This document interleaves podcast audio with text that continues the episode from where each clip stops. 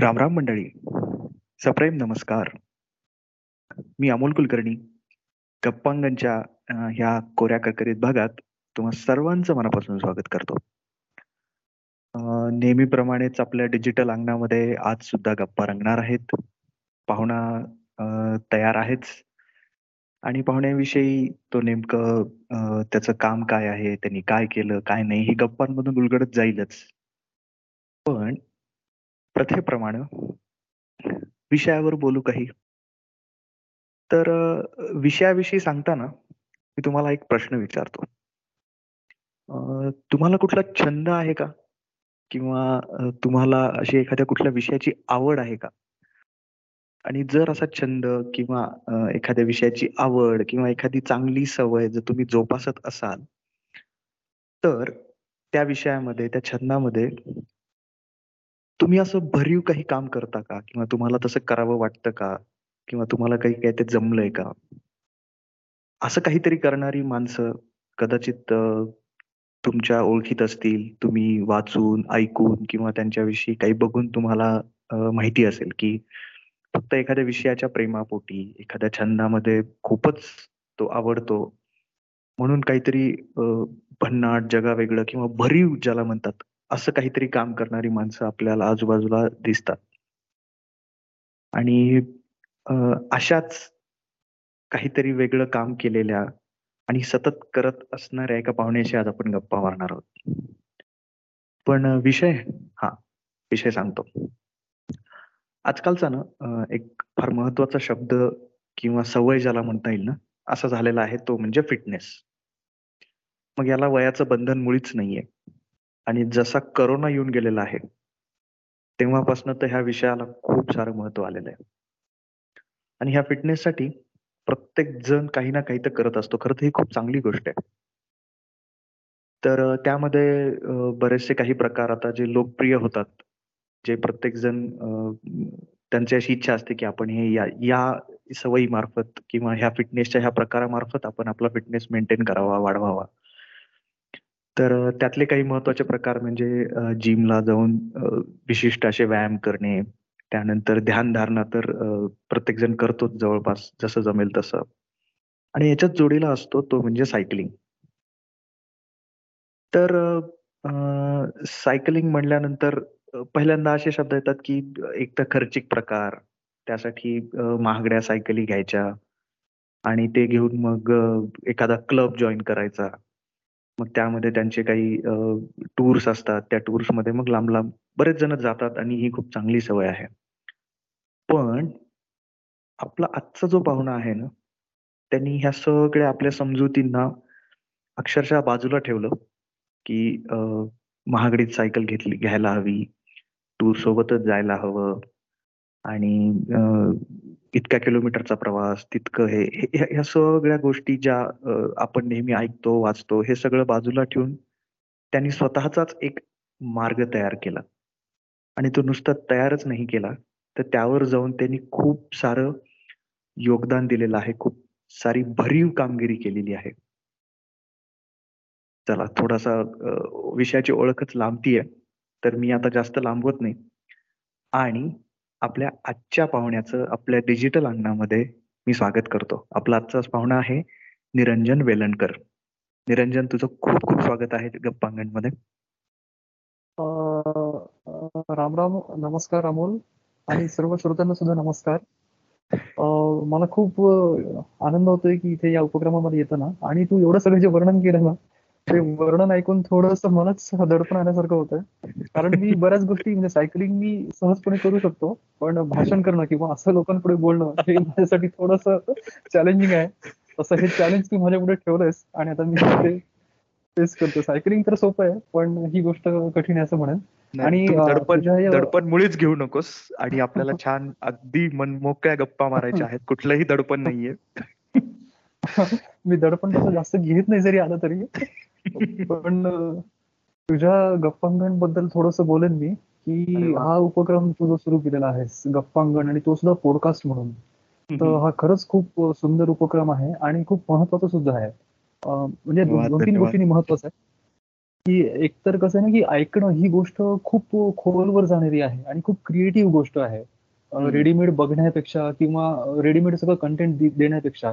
आपण जेव्हा ऐकत असतो तेव्हा आपल्या डोळ्यासमोर पण कल्पना येतात. आणि क्रिएटिव्हिटीला विशेषतः विद्यार्थी मुलं यांच्या क्रिएटिव्हिटीला चालना देण्यासाठी श्रवण हे खूप सुंदर माध्यम आहे. आणि दुसरी गोष्ट म्हणजे आज आपण बघतो की खूप लोक मोबाईलमध्ये ऍडिक्ट आहेत किंवा व्हिडिओज बघतात. तर त्यांच्यासाठी पण पॉडकास्ट हे एक काय म्हणू त्याला की डिएडिक्शनचं माध्यम होऊ शकतं. ते थोडीशी व्हिडिओच्या याच्यापासून बाजूला येऊ शकतात. आणि याचं पण म्हणजे मनोरंजन पण आहे थोडस शिकणं पण आहे सगळ्याच गोष्टी आहेत. आणि त्याच्यात तू हे परत मराठीमध्ये करतोय. आणि मी हो. तुझे काही पॉडकास्ट ऐकले. खूप खूप वेगवेगळे लोक आणि काय म्हणू त्याला की एकदम वेगवेगळ्या क्षेत्रामध्ये असे काम करणारे दिग्गज लोक तू आतापर्यंत बोलवले होतेस. आणि त्याच्यात मला बोलवलंस. थोडस दर पण येणारच नवास तुझं काम पण काही असं छोट म्हणता येईल असं नाहीये ना? त्यामुळे तू त्या दिग्गजांच्याच एक भाग आहेस त्या सगळ्या सिरीज मधला. हे नक्की.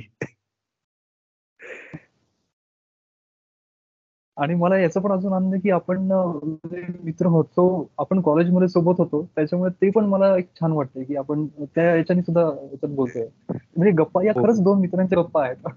अगदी अगदी अगदी.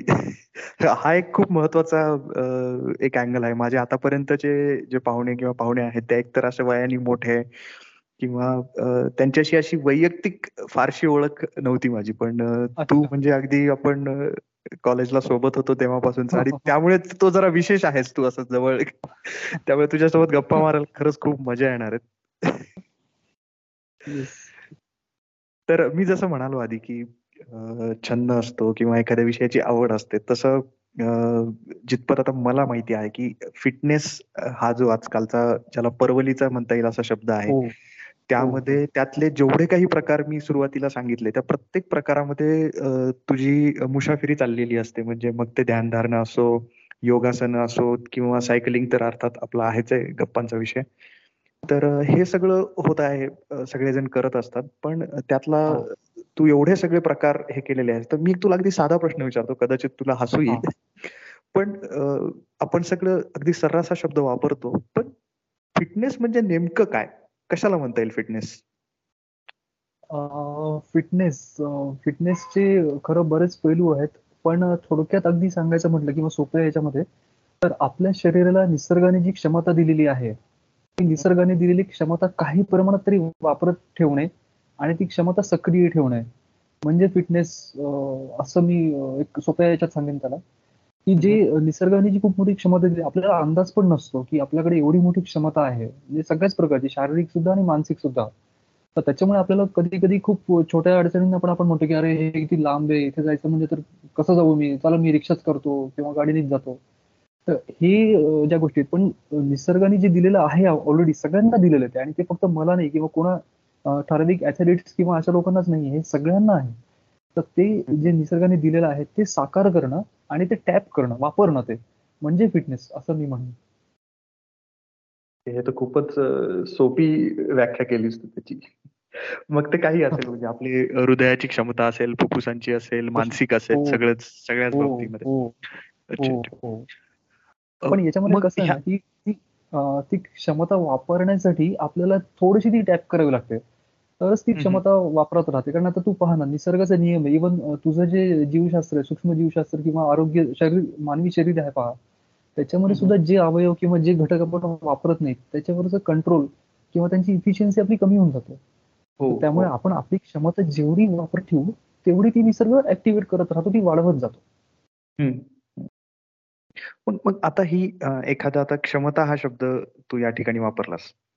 तर आपण म्हणतो की क्षमता आहे. आता ती क्षमता वापरणं हा एक भाग झाला. मला नाही लक्षात क्षमता वापरणं म्हणजे आणि वाढवता येत असतील तर कशा नेमक्या? हा हा.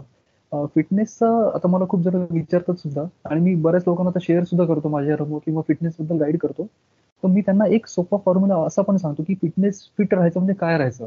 तर मी त्यांना अगदी सोपं सांगतो की तुम्हाला जो कुठला व्यायाम आवडतो जो तुमच्या ओळखीचा व्यायाम आहे तुम्ही लहानपणी शाळेमध्ये कॉलेजमध्ये जो कधी केला असेल असा कुठलाही तुमचा आवडीचा व्यायाम करून तुम्ही जर का पंचेचाळीस मिनिट घामाचे दिवसभरामध्ये ठेवू शकत असाल तर तुम्ही फिट आहात. फिटनेसचं व्याख्या किंवा फिटनेसचा एक अर्थ असा पण मी सांगतो की आपल्या शरीराला थोडासा ताण पडला पाहिजे थोडीशी धाप लागली पाहिजे. तुझे म्हणाला सत्ता की क्षमता साकार कशी करायची? तर ती जेवढी आपण वापरू म्हणजे आपल्याला हे हृदय कॅपॅसिटी आहे आपल्याला मसल्स आहेत आपल्या शरीरात एनर्जी आहे तर ते सगळे जे आपल्या शरीराचे यंत्राचे जे घटक आहेत कॉम्पोनंट्स आहेत तर ते आपण जेवढे ऍक्टिव्ह ऍक्टिव्ह ठेवू सक्रिय ठेवू तेवढी ती आपली क्षमता टिकून राहते हळूहळू आणि वाढत जाते पुढे जाऊन. कारण कारण कसं आहे की निसर्ग ऑलरेडी आपल्याला जे दिलेलं खूप मोठं भांडार दिलेलं आपला फिटनेसचं किंवा मानसिक सामर्थ्याचं सुद्धा. आता पुढच्या माझ्या याच्यात सांगण्यात कदाचित की मानसिक फिटनेस पण खूप मोठा आहे म्हणजे महत्त्वाचा आहे. आणि तो सुद्धा असाच आपण जेवढं स्वतःला चॅलेंज करू स्वतःला जेवढं आपण टॅप करू तेवढा तो सुद्धा वाढत जातो. असं म्हणून ओके. म्हणजे फिटनेसच्या बाबतीत आहे त्या क्षमता मॅक्झिमम त्या वापरणं आणि त्या वापरत हो. असतानाच त्या वाढवत नेणं. हे ह्या हो. दोन गोष्टी असायला हव्यात जर तुम्हाला तुम्हाला fitness if you are seeking असं म्हणता येईल थोडक्यात. मग मग हा जो फिटनेस आहे हा आपल्याला जर आता मिळवायचा आहे किंवा वाढवायचा आहे तर मग नेमकी कशा कशाची गरज असते हे करण्यासाठी हे हा मिळवण्यासाठी? जसं आपण मी म्हणालो पहा की बेसिकली ज्या क्षमता आहेत आपल्या त्या आपल्याला वापरत राहाव्या लागतील. जर का आपल्या पायांमध्ये चालण्याची क्षमता आहे जी ऑफकोर्स आहे प्रत्येकाला दिलेलीच आहे तर त्याच्यासाठी आपले पाय चालते राहिले पाहिजेत. आपण जर का खूप कम्फर्टेबल लाईफमध्ये राहिलो किंवा आपण काहीच दोन मिनिटं पण मला कधी घाम नाही आला. मी कधी साधं पाणीच बाहेर पाहिलं नाही. जिथे कुठे गेलो तिथे बिस्लरीच पाणी. इतकं जर का आपण कम्फर्टमध्ये राहिलो तर मग तो फिटनेस नाही वाढत. पण आपण कम्फर्टच्या बाहेर गेलो तर फिटनेस चांगला वाढतो. आणि कम्फर्टच्या बाहेर म्हणजे हेच की जिथे आपल्याला दम लागतो धाप लागते थोडीशी घाम येतो थोडस डिस्कम्फर्ट वाटतो आपल्याला की अरे ताण पडल्यासारखं होतं. पण that is actually very good म्हणून फिटनेसचा मी अजून पण एक असा अर्थ करतो की फिटनेस म्हणजे फिटनेसच्या दृष्टीने सांगतो अर्थात की too much of comfort ultimately leads to a very very discomfortable thing but little bit of discomfort is always useful आपण थोडस सतत डिस्कम्फर्टमध्ये राहायला शिकलं पाहिजे. स्वतःच्या कम्फर्ट झोनच्या बाहेर झाला पाहिजे. की जे मला कष्ट वाटतात ते कष्ट घ्यायला पाहिजे. थोडक्यात फिटनेस म्हणजे कष्ट. पण हे सुद्धा खूप सुंदर असतात. हे सुद्धा आपण जसे ते करत जातो त्याच्यामध्ये सुद्धा खूप आनंद मिळतो आणि ते कष्ट सुद्धा कष्ट राहत नाहीत असं मी म्हणतो माझ्यासारख्या बऱ्याच आळशी माणसाला कष्ट म्हणल्यानंतर थोडेसे असे अरे कष्ट करावे लागतील का? असं. पण नाही नाही. तू तू जे ज्या पद्धतीनं सांगतोय ना ते असं असं वाटतंय सुरुवातीला तरी की नाही जमेल आपल्याला. फारसं काही कठीण नाहीये त्यामध्ये. कारण तू म्हणालास ना की जे आपल्याला आवडतं म्हणजे मग ते चालणं असेल पळणं असेल एखादा खेळ असेल तर त्याच्या मार्फत मी हा फिटनेस जे कुठले व्यायाम आपल्याला आवडतात ना आणि असं तर कोणीच नाही की ज्याने शाळेमध्ये कधी व्यायाम नाही केला कॉलेजमध्ये कधी केला नसेल अगदी कुठला पण असेल साधे वॉकिंग असेल पायऱ्या चढ उतर करणं असेल दोरीवरचे उड्या असतील सूर्यनमस्कार असेल आणखी डान्स असेल असे कुठले पण व्यायाम आहेत ते. फक्त ते आपण एका सर्टन लिमिट पर्यंत करायला पाहिजे. जर का आता वॉकिंग आपण करणार असू तर आपण वॉकिंग असं पंचेचाळीस मिनिट करायला पाहिजे आणि ते पण घाम येईल असं. अगदीच हसत खेळत आणि खूप लोक मी बघतो की जे सांगतात की आम्ही एक तासभर वॉक करतो पण ते खूप वेळ गप्पा मारत असतात बसलेले असतात ज्यूस पित असतात. तसं नाही. वैसे नाही पडेगा फिटनेस के लिए तो आपको थोड़ा सा कंफर्ट झोन के बाहर जाना पडेगा आणि अगेन तू जे म्हणालास ना की हे खरंच सोपंच आहे हे खरंच सोपं आहे. फक्त आपल्याला माहीत नाही की हे सोपं आहे. त्याच्यामुळे आपल्याला असं वाटतं की अरे नाही बाबा व्यायाम करायचं म्हणजे खूप कठीण काहीतरी करावं लागेल खूप हे आहे ते आहे. पण ते खरं तर खूप सोपंच आहे. फक्त one by one step by step ते करत जावं लागतं. म्हणजे थोडक्यात काय की कुठलेही बहाने ज्यासाठी चाल चालणार नाहीत की माझ्याकडे पैसे नाहीत जिम घरापासून लांब आहे असं काहीही कारण द्यायची आवश्यकताच नाही मुळामध्ये. अगदी सहज सोपं आपल्या आवाक्यात असणाऱ्या गोष्टी वापरून पण आपला फिटनेस आपण मेंटेन करू शकतो.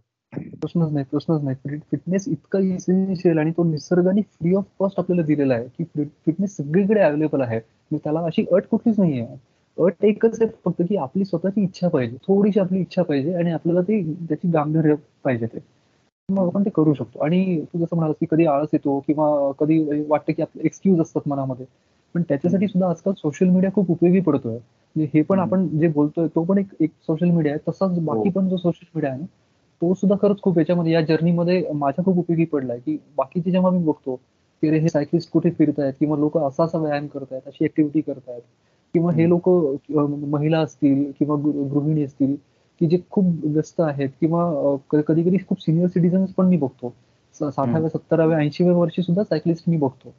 सो याच्या एकमेकांकडे बघून सुद्धा खूप मोठी याच्यामध्ये प्रेरणा मिळत असते. आणि म्हणून ते काय म्हणत आलं की सोशल मीडिया किंवा शेअरिंग सुद्धा खूप उपयोगाचं असतं या वाटचालीमध्ये. की आपल्या क्षमता आहेत त्या क्षमतांना थोडं तरी आव्हान मिळायला हवं. आणि ते जेव्हा मिळेल तेव्हाच आपल्या क्षमतांचा वाढ होईल त्यामध्ये विकास होईल आणि हो. निश्चितच त्याचा फायदा होईल. हो हो. क्षमता वाढ वाढल्या पाहिजेत आणि कसं आहे ना की जी स्वप्न आपण बघतो ती फक्त स्वप्न राहायला नको. म्हणजे आता फिटनेस कोणाचं स्वप्न नसेल? तू सांग मला की कोण म्हणेल की ज्याचं स्वप्न नाहीये की फिट होणं किंवा चांगलं आरोग्य करणं? पण कसं असतं ना याच्यामध्ये पण माझं एक फार असं गमतीदार उदाहरण आहे की लोकांचे स्वप्न काय असतात आणि त्यांचे रोजचे सत्य काय असतात? तर हे थोडस कदाचित हे वाटेल पण शेअर करतो मी की तर खूप लोक म्हणतात तुझे पण कदाचित तू बघित असतील फ्रेंड्स असतात की त्यांचं म्हणणं असतं मला सिक्स पॅक डेव्हलप करायचे की ते हे असतं पाहिजे जिम मधल्या एक वर्कआउटने किंवा सर्टन व्यायामाने सिक्स पॅक्स डेव्हलप होतात. हो. असे म्हणणारे खूप जण आहेत पण ते त्यांचं स्वप्न असतं आणि त्यांचं जर का सत्य काय असतं असं म्हटलं तर त्यांचं सत्य थोडस वेगळ्या प्रकारचं पॅक हे त्यांचं सत्य असतं. एकच मोठी वळकटी असते पोटांवर त्यांच्या असं. सो स्वप्न जे आहे ना ते रोज थोडस सत्य व्हायला पाहिजे. तर मग हे सगळं खूप सोपं होतं. अच्छा म्हणजे एकदम एकदम लिफ्टनी दहाव्या मजल्यावर न जाता रोज एक एक मजला दोन मजला चढत चढत जाणं. असं असंच आपलं टार्गेट असायला हवं याच्यासाठी. हो हो. अरे बिलकुल बिलकुल. आता इवन कुठला पण तू व्यायाम घे अगदी योगासन सुद्धा घे आसनं पण घे कुठलाही रनिंग असेल डान्स असेल काही पण व्यायाम घे तू की शरीर आता ज्या स्टेजमध्ये आहे तिथून ते सहजपणे पुढे न्यायचं. सहजता खूप महत्वाची की शरीर आपलं आपल्याला नो डाऊट स्ट्रेच करायचंय पण स्ट्रेच करताना सुद्धा सहजपणे स्ट्रेच होईल तेवढं स्ट्रेच करायचंय. आणि म्हणजे मी खरं आता हे सायकलिंग जे करत गेलो ना ते मी सगळं सायकलिंग सहजच केलेलं आहे. पण आता एवढं करत गेलो ना ती सहजपणाची रेंजच ती वाढत गेली अशी गंमत झाली ती पण सहज करणे आणि सातत्याने करणे ही त्याची फॉर्म्युला त्याची. हे तू एक खरं सांगायचं तर खूपच सोपं करून टाकलंस. आणि ज्यांना काही ना काही जे कारण देत होते ते जर ते असं ऐकत असतील तर त्यांच्यासाठी मी एवढंच म्हणेन की तशी कारण त्याची काहीही गरज नाहीये. आणि ते खरंच खूप सोपं आहे. त्यामुळे ते सगळं बाजूला ठेवा आणि तुमच्या तुमच्या स्वतःच्या प्रवासाला लागा लवकरात लवकर. हो, ते. मग आता मला सांग की मी मी आधी सुद्धा मेन्शन केलंच होतं की फिटनेसचे जेवढे काही लोकप्रिय प्रकार असतात ते सगळे तू छानशे हाताळले हाताळतोस. नाही रे नाही नाही. फिटनेस खूप मोठी गोष्ट आहे. मला मी एवढं पण नाही मी त्याच्यातलं बेसिकमध्ये आहे. पहिल्या दुसऱ्या इयत्तेमध्येच आहे असं मी समजतो. सो मला जे काही व्यायाम प्रकार माहिती आहेत किंवा मी जे केलेलं आहे त्याच्याबद्दल मी बोलू शकतो. बाकी खूप म्हणजे बाकी तर जग खूप मोठं आहे. तर तू मेडिटेशनचं पण तुझं आहे योगासनांचं आहे आणि सगळ्यात विशेष म्हणजे सायकलिंगचं. तर सायकलिंगमध्ये असं जाणवतं की तू सायकलिंग हा तुझा फार आवडता प्रकार आहे आणि त्याकडेच तू वळालास आणि त्यामध्ये तू काय काय केलंस हे तर आपण आता मी तुला विचारणारच आहे. पण त्याच्याही आधी सगळ्यात पहिला की तू सायकलिंगकडे कसा वळालास किंवा काय असं काही विशेष कारण होतं का किंवा असं काही घडलं की तुझ्या माहितीतलं कोणी होतं ज्यामुळे तुलाही वाटलं की आपण सायकलिंग करावी? असं काही झालं होतं हा खरंच हा प्रश्न महत्त्वाचा आहे. आणि म्हणजे मला सांगायला आवडेल की मी कसा आलो म्हणजे माझी वाटचाल पण सांगायला आवडेल. मी बघ आपण कॉलेजमध्ये साधारण होतो ना तोपर्यंत मी तेव्हा म्हणजे शाळेपासूनची जी कॉलेज सायकल होती ती माझी कॉलेज पर्यंत चालू होती. म्हणजे साधारणपणे एक वीस वर्षांपर्यंत वीस बावीस पर्यंत मी सायकल चालवली होती. मग नंतर दहा वर्ष गॅप होती. पण नंतर जेव्हा मी परत बघितलं म्हणजे नंतरच्या काळामध्ये की लोक हिमालयामध्ये पण सायकलवरती फिरतायत. मला जे आवडणारे ठिकाण आहेत म्हणजे खूप पर्वतीय प्रदेश असेल किंवा लडाख सारखी ठिकाणी जे मला खूप आवडतात तर त्या ठिकाणी जेव्हा मी बघितलं अरे सायकलवरती तिथे फिरताना किती मजा येत असेल. तुला कदाचित माहिती असेल एक असाच खूप भटक्या माणूस आहे नीरज जाट म्हणून. तो एक ब्लॉगर पण आहे हिंदी मधला आणि खूप दादा माणूस आहे त्याच्यातला. तर त्याचे मी सायकलचे ब्लॉग बघितले होते दोन हजार तेरा मध्ये आणि तो मनाली लेह हे त्यांनी सायकलवरती केलं होतं आणि ते बघून मी अक्षरशः बघ सायकलच्या प्रेमात पडलो नव्याने प्रेमात पडलो. आणि दहा वर्षाची सायकल बंद पडली होती ती सायकल परत मी चालू केली. आणि परत चालू करताना सुद्धा खूप हे झाली मजा आली. तर एवढी मोठी गॅप होती. जेव्हा सायकल मी दुकानात विकत घेतली तेव्हा त्याचं बॅलन्सिंग करणं जमत नव्हतं. आणि आणि नंतर जेव्हा सायकलवरती राईड करायला लागलो सुरुवातीला खूप अशा लोकांच्या नजरांना मीच घाबरत होतो. ते कसे बघतात माझ्याकडे? मी कसा दिसत असेल? अशी पण पण त्यातून ती दोन हजार तेरा मध्ये ती सेकंड इनिंग म्हणूया ती सुरुवात झाली. आणि मग तिथून हळूहळू हळू सायकलिंग करत राहिलो आणि खूप सायकलिंग मला शिकवलं. म्हणजे अक्षरशः कृतज्ञ वाटतं मला सायकलबद्दल की एवढं मला सायकलनी शिकवलं आणि इतक्या गोष्टी इतका निसर्ग इतकं आपलं हिमालय असेल भारतातले वेगवेगळे राज्य असतील लोक असतील खूप मला कनेक्ट होत आला. सो मी सायकलचं खरंच ऋणी आणि मला मनातून सायकलीबद्दल खूप असं धन्यवाद भावना येते. सायकलिंग हा प्रकार आहेच आहे तसा. भन्नाटच म्हणता येईल असा प्रकार आहे की त्यामध्ये सगळाच कस लागतो तुमचा? आणि तू म्हणालास तसं की एक ते एक वेगळं थ्रिल आहे की मी सायकलवर हिमालयात गेलो. हे आता तू म्हणजे ते सांगताना तू जेवढा तुला आम्हाला जाणवत आहे तुझ्या आवाजामधला किंवा तो उत्साह ते प्रेम आणि ती ते ते खरंच खूप अमेझिंग असं म्हणता येईल असंच आहे ते. तर तू मग कोणती सध्या तू सायकल कोणती वापरतोस? आणि तीच का बरं की आजकाल म्हणतात की महागड्या दोन लाख अडीच लाख अशा किमतींच्या पण सायकली असतात. तर तुझी पण तशीच महागडी आहे का सायकल? मी बऱ्याच सायकली वापरल्यात. तर ते थोडक्यात सांगतो कुठल्या कुठल्या सायकली वापरल्या. जेव्हा दहा वर्षांच्या गॅप नंतर सायकलिंग सुरू केलं दोन हजार तेरा मध्ये तेव्हा एक गिअरची जी ती सगळ्यात स्वस्तात स्वस्तातली गिअरची सायकल असते ती घेतली. काही वर्ष ती वापरली. त्या सायकलनी पण बरेच अशा मोठ्या मोठ्या राईड्स केल्या. शंभर सव्वाशे किलोमीटरच्या राईड्स केल्या. आणि नंतर मग थोडी अपग्रेड केली. आणि त्याच्यानंतर मग एक ऍडव्हान्स सायकल ज्याला म्हणतात की जी प्रॉपर गिअरची सायकल किंवा ज्याला घाटाच्या किंवा पर्वताच्या भागामध्ये राईड करण्यासाठी जी आवश्यक असते. अशी तू आता जशी म्हणाला तशी अगदी तेवढी नाही पण एक चाळीस हजारांपर्यंतची सायकल ती घेतली. त्याच्यावरती काही एक्सपिडिशन्स केल्या. आणि नंतर गमत म्हणजे मला सिंगल गिअर सायकली पण तेवढ्याच आवडतात. सिंगल गिअर सायकलवरती पण मी दोन एक्सपिडिशन्स केले आहेत. ज्याला आपण दुधवाला सायकल म्हणतो पाप पण आता ऍक्च्युली दुधवाला सुद्धा मोटरसायकलवरतीच देतात. सो हा शब्द आउटडेटेड झालेला पण दुधवाला सायकल म्हटलं तर डोळ्यासमोर चित्र येतं. हो. काळा घोडा. म्हणतात पहा. त्या सायकलवरती पण एक्सपिडिशन हो, हो. केली. आणि सिंगल गिअर पण मला खूप आवडत असल्यामुळे आता मागच्या वर्षी एक बीएस सायकल असते पहा. बीएस एस एल आर सारखीच पण हिरो कंपनीची बीएस तर ती सायकल पण घेतली. मी त्याच्यावरती फिरलो. पण तुझा प्रश्न असा होता समजा असा प्रश्न म्हणजे कोणाला मनात आला की सायकलिंग करण्यासाठी कुठली सायकल लागते बाबा? किंवा महागडी सायकल समजा एखाद्याला आता सायकलिंग सुरू करायचंय तर त्यांनी नेमकं कसं सुरुवात करावी या सगळ्या गोष्टी हा प्रश्न मला पण खूप जण विचारतात. तुम्ही त्यांना असं म्हणतो की तुम्हाला सायकलिंग किती आवडतंय हे तुम्ही थोडस टेस्ट करून पहा. आजकाल काय आहे की सगळ्यांकडे अशा सायकली पडीक सुद्धा आहेत खूप लोकांकडे. आपल्या बिल्डिंगमध्ये असतील आपल्या जवळपास शेजाऱ्यांकडे मित्राकडे कोणाकडे असतील तुम्ही त्यांना म्हणतो की तुम्ही पहिले सायकल चालवून बघा पंधरा वीस किलोमीटर असे राईड्स करून बघा आणि मग तुम्हाला ते किती आवडतंय. याच्यावरती तुम्ही ठरवू शकता की तुम्हाला कशी सायकल हवी आहे. पण बेसिकमध्ये सांगायचं तर पन्नास पंच्याहत्तर किलोमीटर पर्यंत तर कुठलीही सायकल चालते. कुठलीही. त्याच्या पलीकडे तुम्ही जेव्हा जाणार असाल तर मग तुम्ही ऍडव्हान्स सायकल घेऊ शकता. पण इथे मला थोडस एक गमतीशीर एक उदाहरण पण सांगावं असं वाटतं की असे पण लोक मी बघितले की ज्यांच्याकडे सायकल तर आहे साठ सत्तर हजारांची पण ते साठ सत्तर किलोमीटर पण चालवत नाही आरंभशूर आरंभशूर लोक की घेऊन तर ठेवली परत.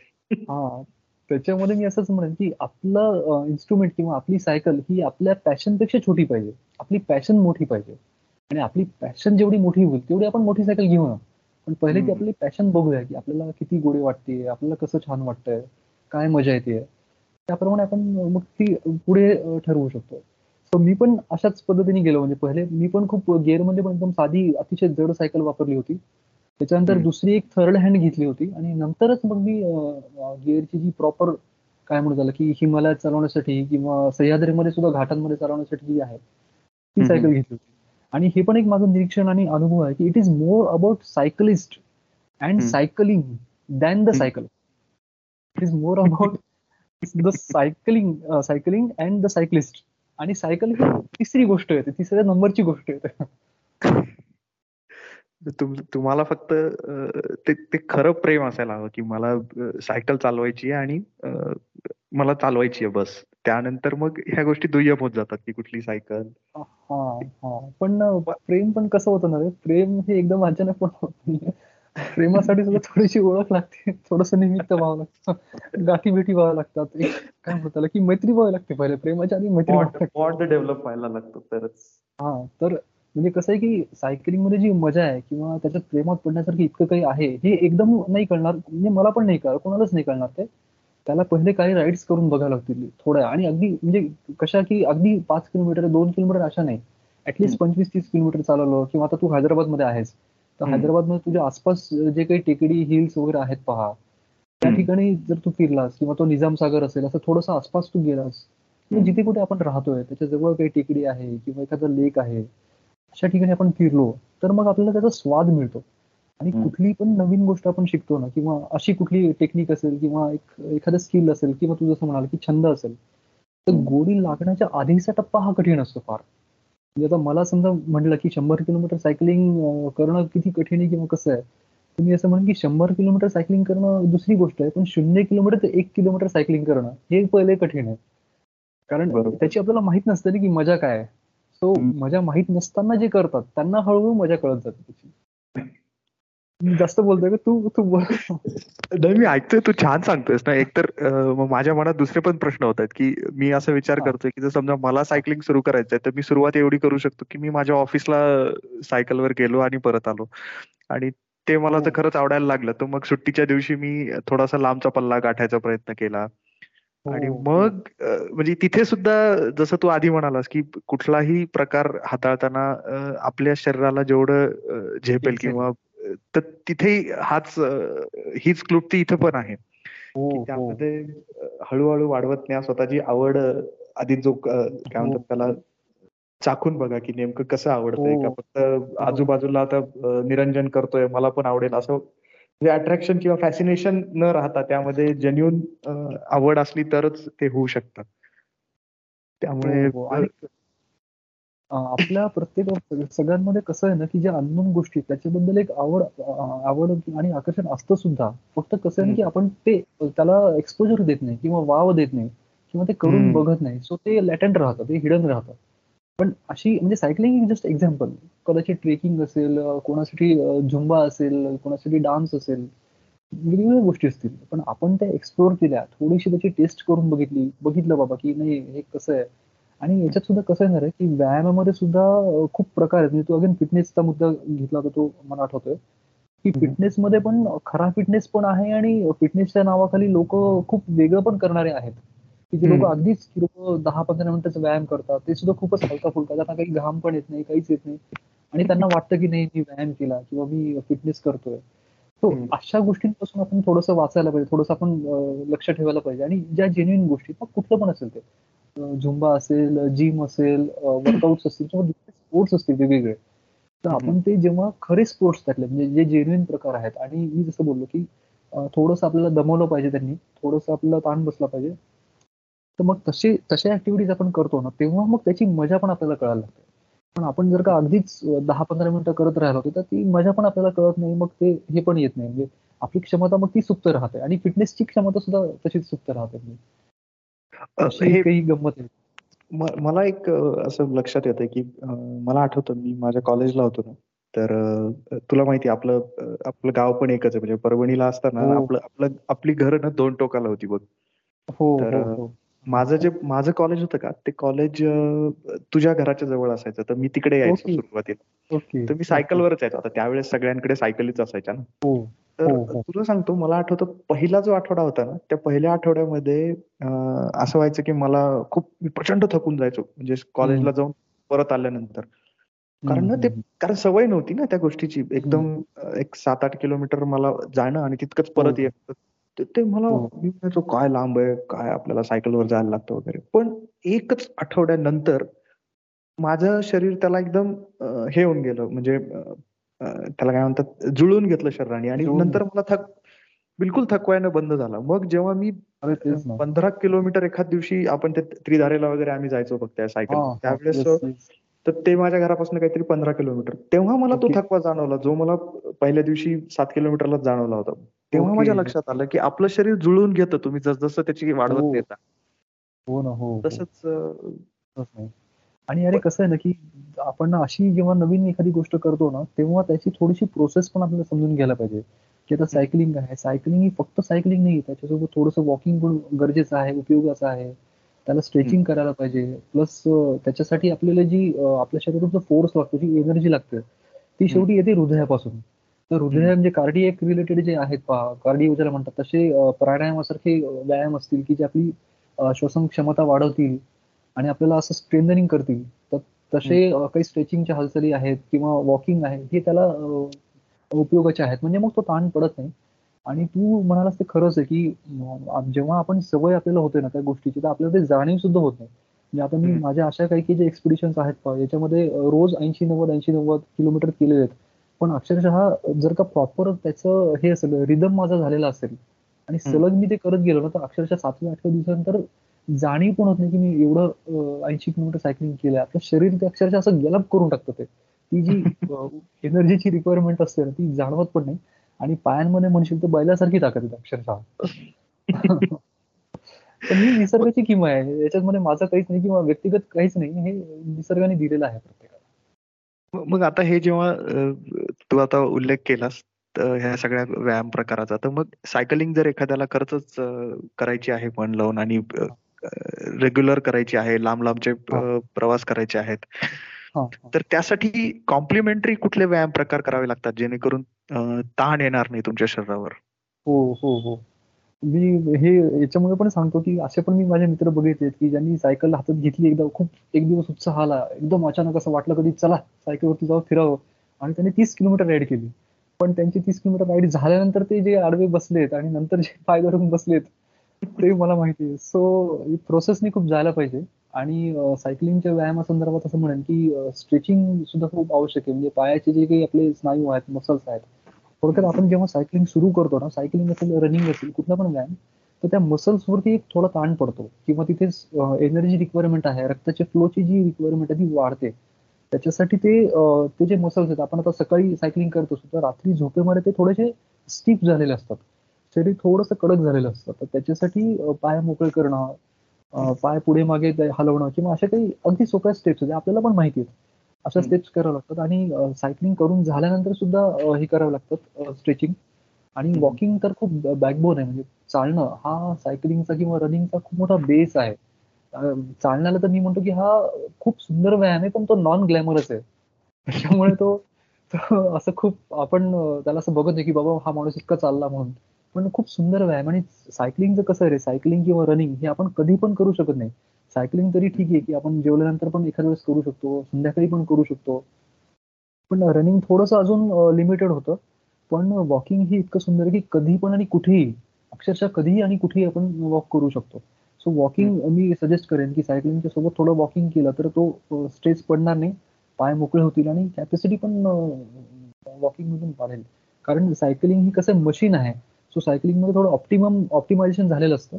त्या तुलनेत वॉकिंग हा एकदम नॅचरल व्यायाम आहे. त्यामुळे तो थोडा जास्त रिगरस पण आहे. थोडासा सायकलिंगपेक्षा जास्त थकवणारा सुद्धा आहे. म्हणजे चाळीस मिनिटं जर का आपल्याकडे असतील तर चाळीस मिनिटं सायकलिंग करायचं असेल किंवा चाळीस मिनिटं वॉक करायचं असेल तर चाळीस मिनिटं वॉकिंग हे चाळीस मिनिटं सायकलिंगपेक्षा जास्त चांगला किंवा रिगरस व्यायाम आहे असं मी म्हणतो. बरेच व्यायामाची जोड देऊन आपण ते करू शकतो. आणि अगेन मी जसं म्हटलं की एकदम मला शंभर किलोमीटर राईड करायची आहे किंवा हे असं काही आपण करू नये त्याच्यामध्ये. किंवा आजकाल कसं आहे मी खूप मित्र बघतो की जी सोशल मीडियावरती इव्हेंट असते की चला चला सगळे लोक सायकलिस्ट मित्र चाललेत कुठे किंवा एखादी मॅरेथॉन आहे रनिंगची एखादी रेस आहे तर चला चला म्हणून त्या याच्यात जाण्यात पण नाही काही. कारण जे लोक ते करतात त्यांची तयारी वेगळी असते त्यांचे रिदम झालेला असतो एका प्रोसेसने ते करतात. आपण काय बघायला पाहिजे की आपली शरीर प्रकृती कशी आहे? मला कुठला व्यायाम सूट होतो? माझं शरीर कुठल्या व्यायामाला सहजपणे तयार होतं. आणि मग हळूहळू ते करायला पाहिजे. की मी पाच किलोमीटर पाच दहा किलोमीटर सायकलिंग कोणीही करू शकतात. पाच दहा किलोमीटर काही एवढं कठीण नाही आहे आणि अगेन मी तुला जसं म्हणालो की सहजपणे आपण त्याच्यामध्ये ठेवलेलं आहे.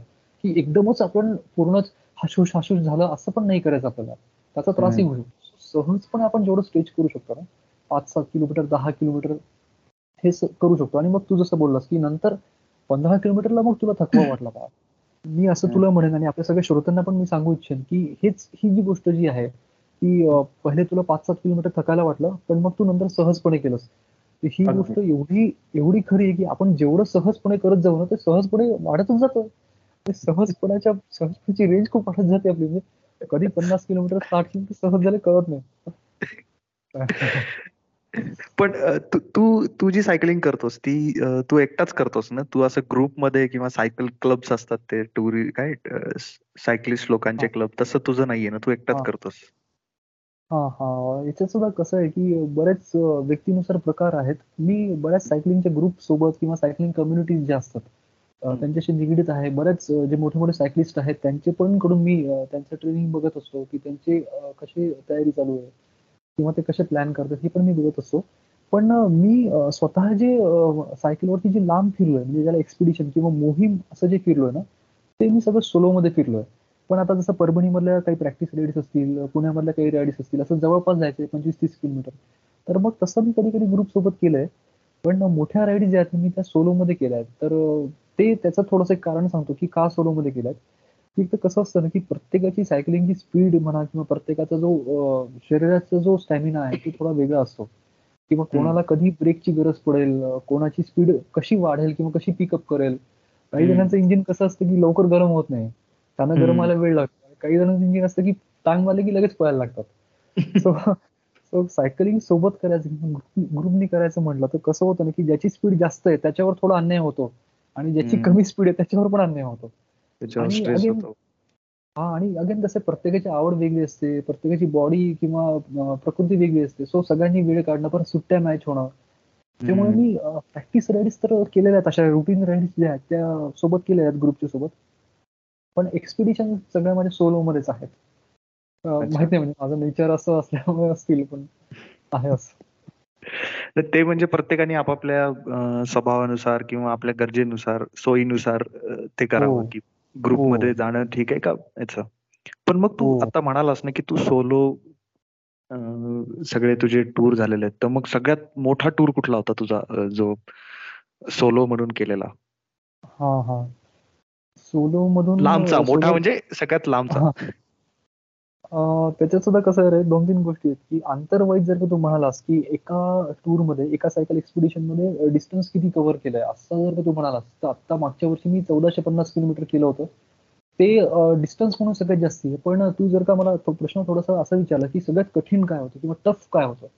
किंवा सगळ्यात चॅलेंजिंग काय होतं? तर तसं म्हणेन की मग मी जे लडाखमध्ये सायकलिंग केलं होतं आणि जे लडाख सारखाच हिमाचल प्रदेश मधला स्पितीचा जो रिजन आहे किन्नौर स्पिती त्या भागात जे केलं होतं ते खूप टफ होतं. आणि जे चौदाशे पंधराशे किलोमीटर केले होते किंवा आधी पण एकदा अकराशे बाराशे किलोमीटर केले होते ते रिलेटिव्हली सोप्या टेरेनमध्ये होते. त्यामुळे ते थोडं अंतर जरी जास्त असलं तरी सोपं होतं.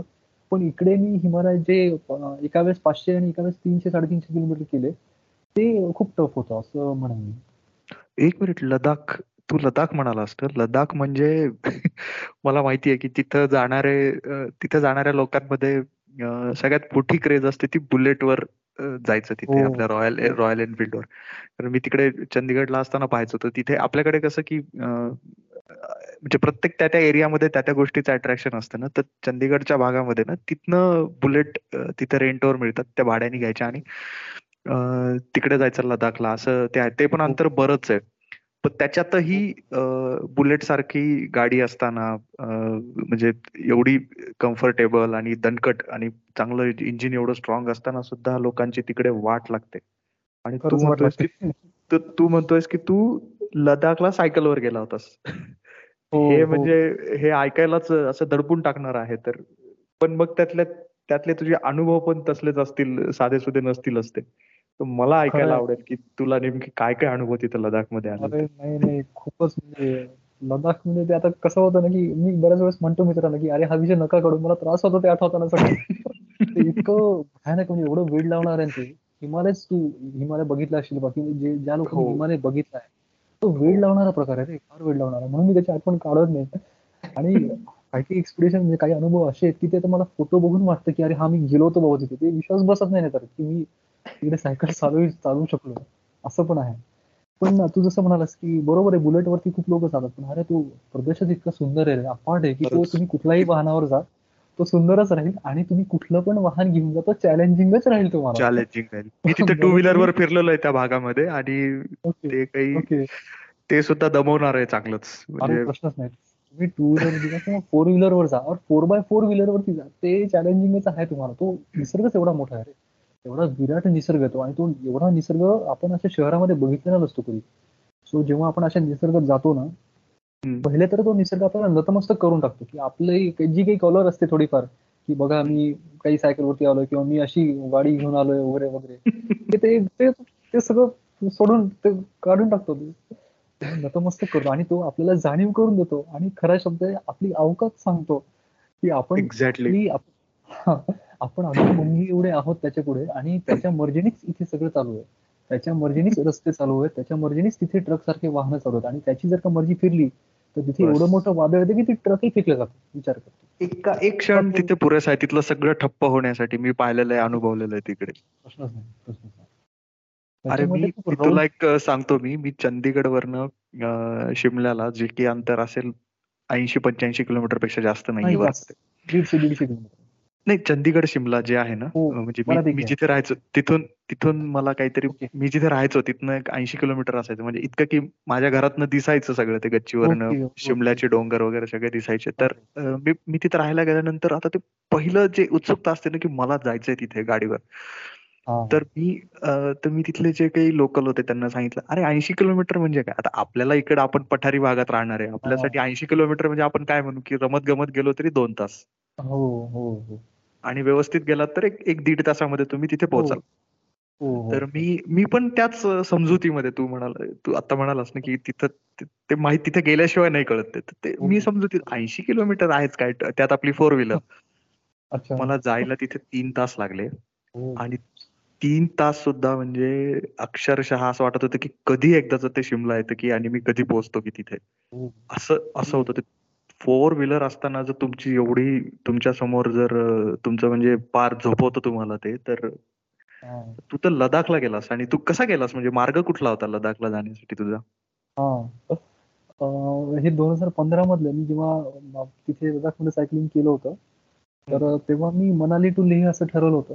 तर मी त्यानुसार प्लॅन केलं. आणि कसं की आता गेल्या वर्षांमध्ये बरेच सायकलिस्ट वगैरे गेलेले आहेत तिकडे. सो आपल्याला एक बेसिक माहिती आहे की रूट कसा असतो किंवा कशी तयारी करावी लागते. ती ऍक्च्युली लडाखबद्दल सांगण्याच्या आधी थोडीशी तयारीबद्दल थोडक्यात सांगितलं तर चालेल. अगदी खूप जणांची इच्छा असणार आहे तसं जायची पण त्यांना मार्गदर्शन मिळत नसेल. तू सांगितलंस तर लडाख शब्द जो आहे ना म्हणजे मी दोन हजार अकरा मध्ये पहिल्यांदा गेलो होतो तेव्हापासून मी त्याच्या प्रेमात पडलो त्या हिमालयाच्या आणि सगळ्याच्या. तर लडाखचा अर्थ आहे की घाटांचा प्रदेश. किंवा पूर्ण चढांचा प्रदेश. तर तिथे आपल्याला सायकलिंग करायचं असेल तर पहिली आपली जी तयारी आहे ती घाट रस्त्यावरती व्हायला पाहिजे. आणि घाट रस्त्याचे पण खूप प्रकार आहेत. की छोटी टेकडी असते किंवा आता खूप शहरांमध्ये तू बघत असेल का? हैदराबादमध्ये ब्रिजेस पण आहे हो. छोटा चढ झाला. असे त्याचे चढाचे ग्रेड असतात. तर लडाखमध्ये आपल्याला ज्या ग्रेड पर्यंत चालवायची तर त्या ऍडव्हान्स ग्रेड पर्यंत आपल्याला तयारी करायला पाहिजे. तर त्याचं एक सोपं कळेल असं पॅरामीटर सांगायचं तर सिंहगडावरती आपण दीड तासाच्या आत सायकलवरती पोहोचलो पाहिजे.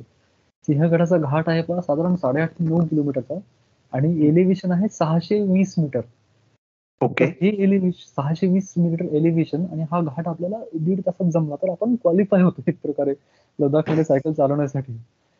तर ही चढायची प्रॅक्टिस खूप करावी लागली आणि याच्यात मी सुद्धा म्हणेन की स्टॅमिना अरे प्रत्येकाला दिलेला आहे. म्हणजे माझा अनुभव सांगतो की सिंहगडाच्या पेक्षा पण खूप छोटी म्हणजे मी पुण्यामध्ये जिथे राहत होतो तिथे एक असा छोटा अगदी एक किलोमीटरचा घाट होता. मी जेव्हा अगदी नवीन सायकल घेतली होती तेव्हा तो घाट सुद्धा मला सायकलवरती चढता आला नाही. अजिबातच चढता आला इतका तो पहिले कठीण होता. नवीन सायकल असताना दोन हजार तेराची गोष्ट. मग. नंतर जेव्हा सायकलिंग चालू राहिला तो अर्धा अर्धा घाट कसा बसा मी धापा टाकत टाकत चालू शकलो सायकलवरती आणि मग पुढे मला उतरून जावं लागायचं. असं स्टेज होती. पण हळूहळू मी करत राहिलो प्रॅक्टिस करत राहिलो आणि त्या चढायची पण करत राहिलो. तर मग खूप अगेन एक दोन महिन्यानंतर मला तो एका एक राऊंड त्याचा कसा बसा करता की धापा टाकत टाकत मी पोचलो वरती. अशी. स्टेज होती. आणि नंतर मग हा मी फिटनेस चालू ठेवला. तर मग सलग दोन राऊंड मग सलग तीन राऊंड सलग चार राऊंड त्याचे करू शकलो. आणि मग हायर गिअर वरती सुद्धा. गिअरची सायकल असते. त्याच्यामुळे आपण चढावरती सायकल अगदी हलकी करतो जी एकदम लो गिअर वरती सहजपणे चालते. तशी मग मी ती हायर गिअर वरती पण चालवू शकलो. आणि तसं सिंहगडाचं पण आहे की पहिल्यांदा जेव्हा सिंहगडावर गेलो तेव्हा दीड किलोमीटर मध्येच आउट झालो. आणि पुढे पायी पायी जावं लागलं. नंतर जेव्हा गेलो नेक्स्ट टाइम तेव्हा ऐंशी टक्के गेलो. ऐंशी टक्के सायकलवरती जाऊ शकतो आणि शेवटचा टप्पा फक्त कठीण गेला. आणि मग जेव्हा प्रॉपर प्रोसेसने सगळं केलं तेव्हा मग पूर्ण सिंहगड त्या वेळेमध्ये अगेन सव्वा तासामध्ये जाऊ शकलो. आणि मग तेव्हा मी क्वालिफाय झालो. आणि मग मला तो आत्मविश्वास आला की हा मग मी इकडे पण चालवू शकतो. आणि त्याची मग बाकीची तयारी असते की आपली श्वसन शक्ती वाढवायला पाहिजे कारण त्या ठिकाणी विरळ हवा आहे. लडाख चॅलेंज तू म्हणशील. तर आपल्याला सपाटीवरती जेवढा ऑक्सिजन मिळतो त्याच्या बासष्ट टक्के ऑक्सिजन तीन हजार पाचशे मीटर उंचीवरती आपल्याला मिळतो. म्हणजे आता कोरोनाच्या काळामध्ये ऑक्सिजनचा खूप विषय आला होता पहा. हा पण आहे की आपल्याला अगेन अगेन परत मी त्या फिटनेसच्या आणि क्षमतेच्याच मुद्द्यावरती की आपल्याला निसर्गाने फुफ्फुसामध्ये चार हजार छिद्र दिलेत की आपण श्वास घेऊ शकतो. इतका मोठा पोटभर श्वास आपण घेऊ शकतो. चार हजार छिद्र आपल्याला दिलेले आहेत निसर्गाने पण होतं काय की यातले बरेचसे छिद्र ब्लॉक राहतात. आपण कधीच पोटभर श्वास घेत नाही किंवा अशी ऍक्टिव्हिटी करत नाही की जेवढा दम लागेल आणि पूर्ण आतपर्यंत ती छिद्र मोकळी व्हायला हवीत. हा त्याच्यामुळे त्यामुळे काय होतं की परत त्याच्यात ते आपलं कोलेस्टेरॉल असतं पहा किंवा असं काही काही आणि पोट वाढलेलं असतं किंवा वापरत वापरत नसते ती क्षमता. आणि आपण श्वास पण खोलवरती नेत नाही ना तो. घेत नाही टेक्निक आहे. प्राणायामाची पण ती टेक्निक आहे की पूर्ण पोट भरून आतपर्यंत श्वास घेणार. थोडक्यात काय की हा पण एक आपल्या एरोबिक एनर्जीचा एनर्जी टँक आहे फ्युएल टँक आहे एरोबिक एनर्जीचा एरोबिक म्हणजे श्वासावरती जी चालते ती. तर ती ही सगळ्या गोष्टी तिकडे खूप मॅटर करतात. कारण जेव्हा बासष्ट पर्सेंट ऑक्सिजन कमी झालेला आहे म्हणजे दोन तृतीयांशपेक्षा पण कमी झालेला आहे त्या ठिकाणी आपल्याला जर का करायचं असेल तर आपली ब्रिदिंग कॅपॅसिटी ब्रिदिंग खूप आतमधलं म्हणजे हेच पाहिजे. आपलं तो हे तिथे स्पेस पाहिजे ब्रिदिंगसाठी आणि आपल्याकडे टेक्निक पाहिजे की आपण खोलवर श्वास घेऊन वापरू शकू. हे तिथे एक चॅलेंज हे सगळं सायकलिंग करत असतानाच. नुसतं नाही उभे राहून नाही करत तिथे त्यामुळे ते आव्हान ते आव्हान दुहेरी आहे ना. हा नाही नाही म्हणजे त्याचा जी तयारी आहे ती तयारी करू शकतो आपण. किंवा जसं प्राणायाम आहेत काही प्राणायामामधून तो ऑटोमॅटिकली स्टॅमिना जेव्हा वाढतो ना आता मी सिंहगडावरती त्याच वेळेस सायकल अशी चालवू शकतो. ज्या क्षणी माझ्यावरती पंपिंग पण आहे. म्हणजे हृदय पण माझं सक्षम झालेलं आहे. हे ग्रॅज्युअली होत जातं आणि सायकलिंग करताना तर त्या प्रत्यक्ष त्याचं ते हे आहे. म्हणजे काय म्हणत आलं की तो रेस डे सारखा आहे. म्हणजे ती इव्हेंट आहे ऍक्च्युली अशी. त्याच्यासाठी पण काही व्यायाम आहे. जसं मी तुला बोललो प्राणायामाचा पण एक खूप सुंदर व्यायाम आहे. किंवा फुग फुगवणं हा सुद्धा खूप छान वर्कआउट आहे. की ज्याच्यामध्ये श्वासाचीच आपली कॅपॅसिटी वाढते. तर अशा गोष्टी करून मी तिकडे सायकलिंगसाठी तयार झालो आणि मग ते सायकलिंग केलं. तर मी डायव्हर्ट नाही झालो ना. सायकलिंगला सायकलला पकडून आपल्या रस्त्याच्या बाहेर नाही अगदी आपली आपली सायकल गप्पांची सायकल अगदी योग्य रस्त्यावर आहे. आणि श्रोतांना बोर होत नसेल अशी आशा करतो मी. नाही खरं सांगू तू सांगतोय ना असं तर तो जो उत्साह असतो ना की आपण स्वतःच प्रवासाला निघालोय आणि आता तयारी करतोय ते तसंच वाटतंय मला की आता निघायचंय लद्दाखला आता हा सांगतोय तयारी करा आणि मग पुढे काय झालं असं. अशी उत्सुकता आहे. अरे आणि गंमत म्हणजे मी सायकलिंग वरती माझे जे ब्लॉग लिहिलेत म्हणजे वर्णन लिहिलेत तर ते हो. वर्णन वाचताना पण लोक पण मला हेच म्हणत की अरे आम्हाला असं वाटतं आम्ही पण तुझ्यासोबत सायकल चालवतो असं मलाही तेच वाटतं त्यामुळे तू तू सांग आणखीन की लडाखचे अनुभव तर ऐकायचेच आहेत तुझे कारण ब्लॉग वाचलेले आहेत पण आता प्रत्यक्ष तुझ्या तोंडून ऐकणं हे जरा जास्त छान वाटतंय. येस येस तेव्हा माझा प्लॅन होता मनाली टू लेह प्लॅन होता. पण ते रस्ते त्यावेळेस लवकर ओपन झाले नाहीत. मनाली हा मनाली लेह रस्ता पूर्ण वर्षभर ओपन नसतो तो. काही महिनेच तो फक्त ओपन असतो. जून ते ऑक्टोबर तो ओपन असतो. आणि आता अलीकडच्या काळामध्ये तो रोहतांगला अटल टनेल झाला. त्याच्यामुळे त्याची कनेक्टिव्हिटी वाढली थोडी. पण दोन हजार पंधरा मध्ये तो फक्त चार महिने ओपन असायचा. तर मी जेव्हा प्लॅन केलं होतं तेव्हा म्हणजे सगळं आपल्याला कसं ट्रेन वगैरे ठरवून ते सगळं रूट हे करावं होतं ना. शेड्यूल बनवावं लागतं त्यावेळेस तो बंद होता. म्हणून मग मी मनालीला स्टार्ट करण्याच्या ऐवजी जम्मू जम्मूला गेलो. जम्मू ते श्रीनगर हे होती. म्हणजे जम्मूपर्यंत ट्रेननी गेलो. जम्मूपर्यंत नाही मला वाटतं माझं तिकीट तेव्हा अंबालापर्यंत होतं. अंबालापर्यंत ट्रेननी गेलो परभणीवरून परभणी ते अंबाला बाय ट्रेन अंबाला ते जम्मू बाय बस जम्मू ते श्रीनगर बाय एक जीप जी असते जीप किंवा टॅक्सी श्रीनगरला तसं गेलो आणि मग श्रीनगरवरून करगिल पर्यंत तसं गेलो. आणि मी ठरवलं की करगिलपासून सायकलिंग स्टार्ट करायचं. तर मग श्रीनगर ते करगिल असा सलग प्रवास केला आणि करगिलला गेलो. आणि तिथे सायकलिंग करताना अरे काय म्हणजे असे अनुभव नव्हते की त्याच्यात पण म्हणजे किती सांगू आणि काय सांगू असं होतं. पण सायकलिंग स्टार्ट करण्याच्या आधीच सांगतो की आता मी आज आज दुपारी मी इथे पोहोचलो करगिलला पोहोचलो. करगिलला सगळीकडे मला उंच उंच डोंगर दिसत आहेत अतिशय वेगवेगळ्या चेहरेपट्टीचे लोक दिसत आहेत आणि खूप अनोळखी वातावरण आहे. आणि असे बजबजलेले शहर आहे. त्याच्यामध्ये गावाच्या मध्येच एक अशी पहाडी नदी आहे. मोठ्या. धबधब्यासारखी नदी वाहते आणि मी ते असं गाव फिरतोय सगळीकडे. आणि आता उद्या मी सायकलिंग स्टार्ट करणार आहे. मला त्या रात्री काय म्हणू की ज्या काही शंका कुशंका असतात एवढ्या शंका कुशंका मनामध्ये आल्या आणि वाटलं की आता सायकलिंग करण्यापेक्षा सरळ श्रीनगरला निघून तर जाऊ नये. इतकं म्हणजे विचार कर की आपलं मन जर का डाऊट घेत असेल तर ते किती डाऊट घेत. हो, हो. आणि सोलो सायकलिंगमध्ये सगळ्यात चॅलेंज हेच असतं की आपलं मन फोकस राहणं आणि आपण मेंटली स्ट्रॉंग राहणं कारण. शंका प्रश्न किंवा बाकीच्या लोकांचे जे आत्मविश्वास हा तर ते खूप मनामध्ये चालत असतं सारखं सो ते वादळ होतं पण ते वादळ शांत झालं आणि दुसऱ्या दिवशी मी करगिलपासून सायकलिंग स्टार्ट केलं. आणि स्टार्ट केल्यानंतर थोड्या वेळामध्ये मग हळूहळू त्या नर्व सेटल झाल्या आणि तो रिदम पकडला. आणि मग काय पुढे म्हणजे ते लडाखमध्ये मी जे आठ दिवस सायकलिंग केलं म्हणजे ते स्वप्न होतं असंच म्हणेन मी ते कारण खूप लकी होतं मी की मला ती करण्याची बुद्धी झाली आणि करू शकलो मी ते. थोड्या प्रमाणात अर्थात जेवढं जेवढं मला प्लॅन मी करू शकेन असं वाटलं होतं तेवढं मोठं नाही करू शकलो. कारण माझा. स्टॅमिना खूप कमी पडला फिटनेस पण खूप कमी पडला.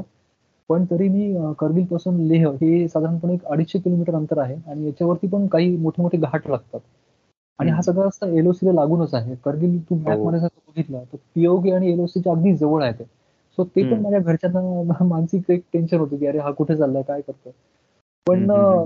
ते माझ्या मनात ते नव्हतं कारण मला माहीत होतं की आपले मिलिटरीचे जवान सगळीकडे आहेत आणि आपण ऑफकोर्स म्हणजे आपण एकटे नाही आहोत कुठेच आपल्याला एवढी मोठी शक्ती आहे तो हे नव्हता मनामध्ये आणि पुढे करत गेलो. आणि खूप सुंदर अनुभव आला. मग लेहच्या आसपास पण काही ठिकाणी करू शकलो. असे खूप हे अनुभव होते. मग आता तू म्हणालास की आर्मी आता तू एवढं पीओ आपल्या एलओसीच्या जवळून प्रवास केलास. मग तिथे तुला. आपले आर्मीचे मिळालेच भेट भेट झालीच असेल ना तिथल्या लोकांची? हो हो हो. सैन्यातल्या अधिकाऱ्यांची वगैरे? हो. हो ना हो. आता त्या ठिकाणी आपण जेव्हा इव्हन तू बुलेटवरती फिरताना पण बघितलं असशील की आपण जेव्हा. रोडवरून जातो तेव्हा मिलिटरीचे बरेच वाहनं दिसतात त्यांचे कॉन्वॉय दिसतात. तर मला जेव्हा जेव्हा असे मिलिटरीचे दिसायचे वाहनं तेव्हा मी त्यांना असं सॅल्यूट करायचो हात असं वरती नेऊन. आणि. ते पण मला हसून उत्तर द्यायचे आणि कधी कधी ते मला सॅल्यूट करायचे. म्हणजे मला काय वाटत असेल त्यावेळेस की अरे हे मी यांना सॅल्यूट करतो ते मला सॅल्यूट करतात. बापरे असं झालं मला. आणि पहिलाच दिवस इतका इतका काय म्हणू त्याला की अविश्वसनीय होता ना की पहिल्या दिवशी मी साधारण एक साठ किलोमीटर सहासष्ट किलोमीटर सायकल चालवली. आणि माझा जो ठरलेला मुक्कामाचा पॉईंट होता तर त्या तिथे मी थांबणार होतो सहा सहासष्ट किलोमीटरसाठी मला लागले होते पहा पाच सहा तास म्हणजे आपल्या. त्या भागातलं जे सायकलिंग आहे किंवा लडाखमध्ये हिमालयातलं ते आपल्या इकडे आपण फ्लॅट याच्यात रिजनमध्ये जे करतो सपाटीमध्ये त्याच्यापेक्षा. चौपट जास्त थकवणार असतो हो हो हो. त्यामुळे स्पीड पण खूप कमी असते आणि आपण थकतो सुद्धा खूप जास्त लवकर आणि अगेन की. विरळ हवा हे असे पण फॅक्टर्स आहेत त्याच्यामध्ये खूप मोठे. मोठे चढ आहेत विरळ हवा आहे किंवा वाटेमध्ये असे आपल्याला रिसोर्सेस मिळत नाही की की आपण चला लगेच पुढे आपल्याला चांगला हॉटेल मिळेल आणि आपण करू असं नाही हे. खूप कमी असतात त्याच्यामध्ये तर असे मी सहासष्ट किलोमीटर करून जिथे मला थांबायचं होतं त्या बुद्ध खारबो नावाच्या गावापाशी गेलो आणि मी तिथे आता हॉटेल वगैरे बघत होतो की ते कुठे मला थांबायला मिळेल आणि माझ्याकडे स्लीपिंग बॅग सुद्धा होती. तर तिथे जात असताना मला एक असा कॅफे दिसला तिथे लिहिलं होतं की सिव्हिलियन्स आर वेलकम हा. सगळा मिलिटरीचा भाग आहे. त्याच्यामुळे आपण आपण एकदम तर काही त्यांना बोलू शकत नाही ना. पण. दिसलं की सिव्हिलियन्स आर वेलकम म्हणून मला असं वाटलं की जाऊ तिथे आणि चौकशी करावी की इथे कुठे हॉटेल चालू आहे किंवा कुठे मला थांबता येईल असं. मी तिथे गेलो. तिथे ते जवान होते आपले आर्मीचे जवान होते. त्यांनी मला बघितलं. त्यांनी पहिले एक तर मला विचारलं की तू कोण आहेस? कुठून आलास? काय आहेस? आणि जेव्हा त्यांना मी म्हणालो की मी करगिलपासून सायकलवरती आलोय. तेव्हा तर ते असे एकदमच शॉक झाले. करगिलपासून करगिल से सायकल पर? वहां से निकले हो अभी यहाँ पे पहुंच रहे हो? असे एकदम आपापसामध्ये बघायला लागले एकमेकांकडे. आणि मग त्यांनी सगळी माझी ही घेतली प्रश्न विचारले मला. आणि त्यातले एक गंमत सांगू तुला. अरे आपले गाववाले निघाले काही जण. काही जण आपले परभणीचे निघाले. आता मग काय? मी त्यांना म्हणत होतो की मला माझ्याकडे स्लीपिंग बॅग आहे. मला फक्त कुठेतरी एखादी ओसरी किंवा जिथे थांबू शकतो. मी अशी हॉटेल वगैरे कुठे मिळेल? चालू कुठे असेल? ते त्यांनी त्यांच्या सिनियरशी लगेच बोलले ते. म्हणे की तू आमचाच गेस्ट हो आणि आमच्या सोबतच राहा. मला त्यांच्या ट्रान्झिट कॅम्पमध्ये राहायला मिळालं रे जे आपण फक्त पुस्तकात वाचलेलं असतं बघितलेलं. पिक्चरमध्ये पाहिलेलं असतं बरोबर. अरे कसा हा म्हणजे अविश्वसनीय अनुभव. म्हणजे एक्सपिडिशनच्या पहिल्याच दिवशी म्हणजे सगळीकडे त्यांची बराक वगैरे जी असते पहा त्यांच्या इथे टिपिकल रूम्स असतात ना सगळ्या. अरे आणि ते फार म्हणजे तो जो पॉइंट होता ना तो तसा खूप प्रतिकूल होता की काही दिवसांपूर्वीच तिथे म्हणजे बर्फ कमी झाला होता आणि ते राहायला आले होते. आणि म्हणजे असं काय म्हणतात की त्यांची सेटलमेंट सुद्धा ती खूप कमी वेळेची तिथे होती. आणि चॅलेंजिंग कंडिशन होतात त्यांना सुद्धा. तर मग त्यांच्यासोबत तिथे त्यांच्या बराकीमध्ये राहिलो गप्पा झाल्या गाववाले होते त्यामुळे खूप म्हणजे असं झालं. त्याच्यात त्यांनी एक वाक्य मला सांगितलं होतं की तू करगिलपासून एकटा इथे आला कसा रे? आम्ही कुठे जरी आम्हाला आमच्या कॅम्पच्या आसपास जरी जायचं असेल तर आम्ही चार पाच जण सोबत जातो. तू एकटा आला कसा? असं ते होते. पण पण सोलो करणारे लोक आहेत. त्याच्यामुळे मला माहिती म्हणजे तो कॉन्फिडन्स होता की सोलो सुद्धा बरेच जण फिरले आहेत. त्यामुळे तसं कॉन्फिडन्स वाटत होता मला. मग पुढे मी ते सायकलिंग करून दुसऱ्या दिवशी परत एका ठिकाणी हॉल्ट केला आणि तिसऱ्या दिवशी मग लेहला पोहोचलो. तिसऱ्या दिवशी नाही पोहोचलो पण तिसऱ्या रात्री पोहोचलो. ते सुद्धा मध्यरात्री म्हणजे बारा वाजता मी लेहमध्ये पोहोचलो. तिथे पण एवढी काय म्हणतात की मिसमॅनेजमेंट झाली की मी तिथे लेहचा माझा एक मित्र होता. त्याच्याकडे जाणार होतो पण त्याचा पत्ता माझ्याकडे बरोबर नव्हता. माझा फोन बंद पडला आणि मी पोहोचना मला काय वाटलं की चला तिसऱ्या दिवशी पोहोचू म्हणून मी जिद्द केली. आणि हिमालय असेल किंवा पहाड असेल किंवा निसर्ग असेल हट्ट कधीच करायचा नसतो. आणि हट्ट केला किंवा मी ठरवलं की मला नाही सँचुरी करायची म्हणजे करायचीच मी हट्ट केला की लगेच त्याची शिक्षा होते. आजच लेहला पोहोचेन म्हणून मी कंटिन्यू केलं आणि रात्री दहा अकरा वाजता सायकल चालवत राहिलो. आणि अकरा वाजता त्या लेहमध्ये पोहोचलो रे. म्हणजे असं झालं की मॅच जिंकली पण मॅच जिंकल्याचं सेलिब्रेशनच काही अर्थ राहिला नाही. ग्राउंडमध्ये कोणच नाही असं. कोणीच नाही. असं झालं. आणि परत माझा फोन स्विच ऑफ ज्याच्याकडे जायचंय त्याचं घर एक तर खूप लांब आणि पत्ता माहीत नाही. सो मी ठरवलं की enough is enough enough is enough आणि लेहच्या बाहेर आलो. त्याचं लेहच्या पुढे होतं ऍक्च्युअली अजून. लेहच्या दहा बारा किलोमीटर पुढे होतं. तो मी लेहच्या हळूहळू बाहेर आलो. आणि पहिले मिलिटरीचे जे सगळे एरियात असतात त्याच्यातून थोडंसं सिव्हिलियन एरियामध्ये आलो. आणि म्हटलं की आता माझ्याकडे स्लिपिंग बॅग आहे मी ते रोडवरच थांबतो. म्हणून मी ते माझं सगळं सामान आणि विचार कर म्हणजे नव्वद किलोमीटर झालं होते माझ्या त्या दिवशी परत. तो तिसरा दिवस होता तो आणि याच्यात कसं असतं ना की या रूटवरती हॉटेल्स वगैरे असे फार नाही आहेत. सो आपण इंधन कसं ठेवतोय किंवा आपण काय डाएट घेतोय किंवा फ्युएल कसं एनर्जी लेवल कशी ठेवतोय हा पण एक प्रश्न असतो. सो त्या बाबतीत सुद्धा थोडासा विकनेस जाणवत होता. पण नव्वद किलोमीटर झाले आणि मी म्हटलं की नाही आता मी इथेच थांबतो. माझ्याकडे स्लिपिंग बॅग आहेच तशी पण. आणि म्हणून मी इथे काही दुकानं मोकळी जागा होती लेहच्या बाहेर पुढे. तर त्या ठिकाणीच मग स्लिपिंग बॅग काढली माझी. सायकल साईडला लावली सामान उतरवलं. आणि त्या दिवशी पौर्णिमा होती आणि मला आजूबाजूला बर्फ चमकताना दिसत होता. काय अद्भुत ते दृश्य होतं. म्हणजे ते रस्त्यावरती थांबावं लागलं हे वेगळं. पण रस्त्यावरती थांबलो नसतो तर ही मजा पण मिळाली नसती. तू? तू ती रात्र रस्त्यावर काढलीस? ती रस्ता ती रस्त्यावरतीच काढली ती सांगतो पुढे त्याच्यात काय गंमत झाली. मी सायकल वाली स्लिपिंग बॅग काढली आणि हळूहळू स्लिपिंग बॅगमध्ये जाऊन पडलो. स्लिपिंग बॅग अशी झोप तर लगेच लागत नाही पण. पडलो तिथे आणि मग बघायला लागलो आजूबाजूला मला कुत्र्यांचे भुंकण्याचे आवाज यायला लागले. हम्म. वाजले होते रात्रीचे बारा. तसे कुत्रे मला खूप आवडतात. कुत्र्यांचा मी खूप लाड करतो आणि कुत्र्यांनाही कळतं बरं हे की माणूस. खरं त्यांनाही ओळखतो ते ओळखतात तशा माणसाला पण ते हळूहळू लांब भुंकत होते मग ते जवळ आले. आणि हळूहळू मला लक्षात आलं की ते येत आहेत पुढे. आणि मे बी ते मला सांगतायत की तू इथे नको थांबूस तू आमचा मित्रच असशील. तू इथे थांबू नकोस तू जा पुढे. त्यावेळेस मला ते गाणं आठवतं दोस्त दोस्त नारा. असं खतरनाक होतं तर मग शेवटी मी परत पॅकअप केलं. ती स्लिपिंग बॅग काढलेलं सगळं सामान ते सायकलवरचं सामान काढलेलं परत लावणं हे फार कटकटीच असतं. कसं बसं केलं आणि आणि खूप दमलो होतो. माझ्याकडे काही एक फूड पण काही शिल्लक नव्हतं आणि सगळे हॉटेल वगैरे ते दहा वाजताच बंद झाले होते. बरोबर कसं बसत तशीच परत केली सायकल चालू. आणि हळूहळू चालावं चालवायला लागलो. आणि थोडं उतार आला आणि हा याच्यात पण आगी नाही एक सांगायचं राहिलं. की लेहमध्ये पोहोचताना पंधरा किलोमीटर मी पायी पायी चालत आलो होतो. कारण मोठे जे चढ होते ते चढ मला शक्य झालं नव्हतं. त्यामुळे मी पंधरा किलोमीटर पायी सायकल चालवली होती या नव्वद किलोमीटरमध्ये. असं ऑलरेडी ऑलरेडीच एवढं थकून दहा अकरा वाजता पोहोचलो त्याच्यात तो मित्राचा हे नाही कॉन्टॅक्ट होत नाही पत्ता माहीत नाही. आणि असं झालं. आणि परत मग रात्री एक वाजता वगैरे परत निघालो पुढे. आणि मला वाटलं की आता चला ते कुत्रे भुंकत होते ते थांबतील तिथेच. पण त्यांनी. त्यांचं असे भुंकले ते की मी जसं पुढे जायला लागलो पुढचे कुत्रे भुंकायला लागले. बापरे आई शपथच झालं. म्हणलं काय करावं? कसं करावं? अरे म्हणजे मी सायकलवर चाललोय पुढे आणि पुढचे कुत्रे भुंकायला लागले. ते मेसेज स्प्रेड करत होतं त्याचा. त्यांनी ठरवलं होतं की तुला थांबूच द्यायचं नाही म्हणजे कुठे. थांबूच द्यायचं नाही. हा कोणीतरी अनोळखी माणूस आलाय आणि याला नाही इथे थांबून द्यायचं मग मी आता माझ्याकडे ऑप्शनच नव्हता. मी तसंच जात राहिलो पुढे. थोडा उतार मिळाला. सायकल जात राहिलो पुढे. पुढे गेलो. तीन चार किलोमीटर असंच पुढे गेलो असेल. रात्री तेव्हा अगदी हार्डली एक दीड वगैरे वाजलेले असतील. एक सेकंद म्हणजे रात्री एक दीड वाजता लेहच्या आसपासच्या त्या प्रचंड थंडीत आणि लाइट पण नसतील. हो हो हो. त्यात तू सायकल चालवतोयस. एकटाच. हो हो हो सायकल चालवतोय. तुला कुठला तरी नाही पुरस्कार कुत्रे आहेत माझ्यासोबत पुरस्कार नक्की मिळायला पाहिजे तुला यासाठी म्हणजे खरं सांगतो मी. ते पुरस्कार नाही पण त्या दिवशीचा तो जो एक्सपिरियन्स आहे ना तो एक्सपिरियन्स इटसेल्फ व्हेरी वार्ड ते ते फार भयानक. मी तसंच चालत राहिलो पुढे. दोन तीन किलोमीटर पुढे गेलो आणि मला असं वाटलं की जरा शांत झालेत कुत्र्याचं भुंकणं ऐकू येत नाहीये. आणि. थांबलो एका ठिकाणी. पण असंच एक दुकान होतं शेड होती तिथे. रस्त्याच्या बाजूलाच म्हणजे अशी मोकळी जागा होती. आणि वस्ती होती म्हणजे काही वस्तीच्या पण मी असं खूप बाहेर होतो. कमी होती वस्ती मग होती. तिथे गेलो तिथे पण मला दोन कुत्रे झोपलेले दिसले. म्हटलं आता मी याच्यापुढे जाऊच शकत नाही मी काहीच करू शकत नाही. आता जो होगा वही पे होगा. पण पण ते कुत्रे त्या कुत्र्यांनी माझ्यावर कृपा केली. ते झोपलेलेच राहिले ते उठले नाहीत. मी त्यांच्यापासून थोड्या अंतरावरती गेलो सायकल लावली कशी बशी आणि बसलो खाली पहिले. आणि सामान ते हळूहळू काढलं आणि बसूनही एवढी थंडी वाजायला लागली. पण एक लक्षात आलं की ते कुत्रे काही भुंकले नाहीत माझ्यावर ते शांत झाले. त्यांनी बघितलं फक्त मला की अरे मी आलोय म्हणून.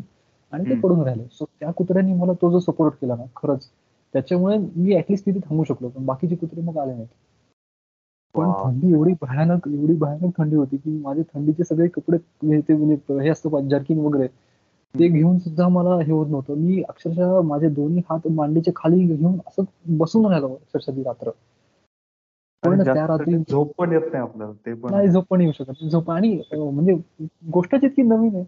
की काहीच झोप पण लागू शकत नाही रेस्ट पण होऊ शकत नाही. पण मी असंच कुडकुडत बसून राहिलो. थोडस आपलं उकिडवे बसतात तसं अं, हात आणि पाय मांडी खाली घेऊन बसून राहिलो. थोडी ऊब देत राहिलो.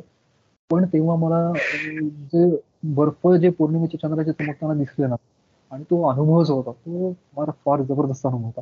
आणि त्याचा शेवट कसं झालं हे पण सांगतो तुला.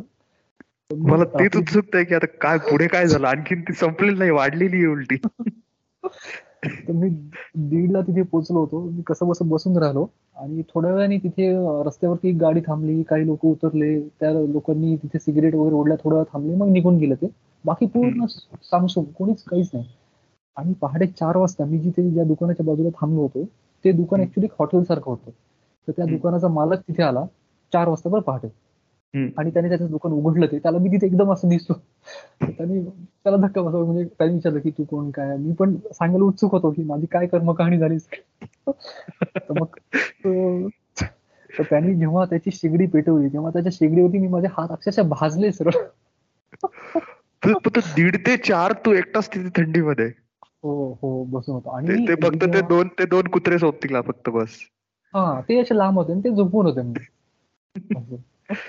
आणि. लाईफ टाईम एक्सपिरियन्स होता तो. तो माझ्या ऐकूनच अंगावर काटा येतोय माहिती का की काय तो अनुभव असेल तो. म्हणजे कल्पना करूनच लक्षात येते की पूर्ण आयुष्यात सगळी भीती एकदाच समोर आली तर कशी होईल? खरंच खरंच. तर तो जेव्हा माणूस आला आणि जेव्हा त्याने त्याचं ते सगळं चालू केलं तेव्हा मग मी तिथे थोडं ऊब मिळाली मला. आणि मी उभ्या उभे ऊब घेत होतो. पण गंमत सांगू तुला मी उभं राहून हात अशी उष्णता घेतो आणि मला झोप लागते उभ्या उभ्या. उभ्या उभ्या झोप लागून माझा असं तोल जातोय. मी विचार कर एवढा मी दमलो होतो की उभे उभे झोप लागत होती मला. अक्षरशः. कारण आधीच ते नव्वद किलोमीटर सायकल ते सुद्धा फार खतरनाक होतं. आणि माझी ती जी सायकल होती ना ती खूप जड होती. म्हणजे आता नंतर मी जी पुढच्या वर्षांमध्ये वापरली ती तशी नव्हती सायकल ती खूप जड होती. आणि माझा फिटनेस पण रिलेटिव्हली बराच कमी होता. त्याच्यामुळे मला लिमिटेशन पण आले होते. त्यामुळे पण ते खूप टफ गेलं होतं.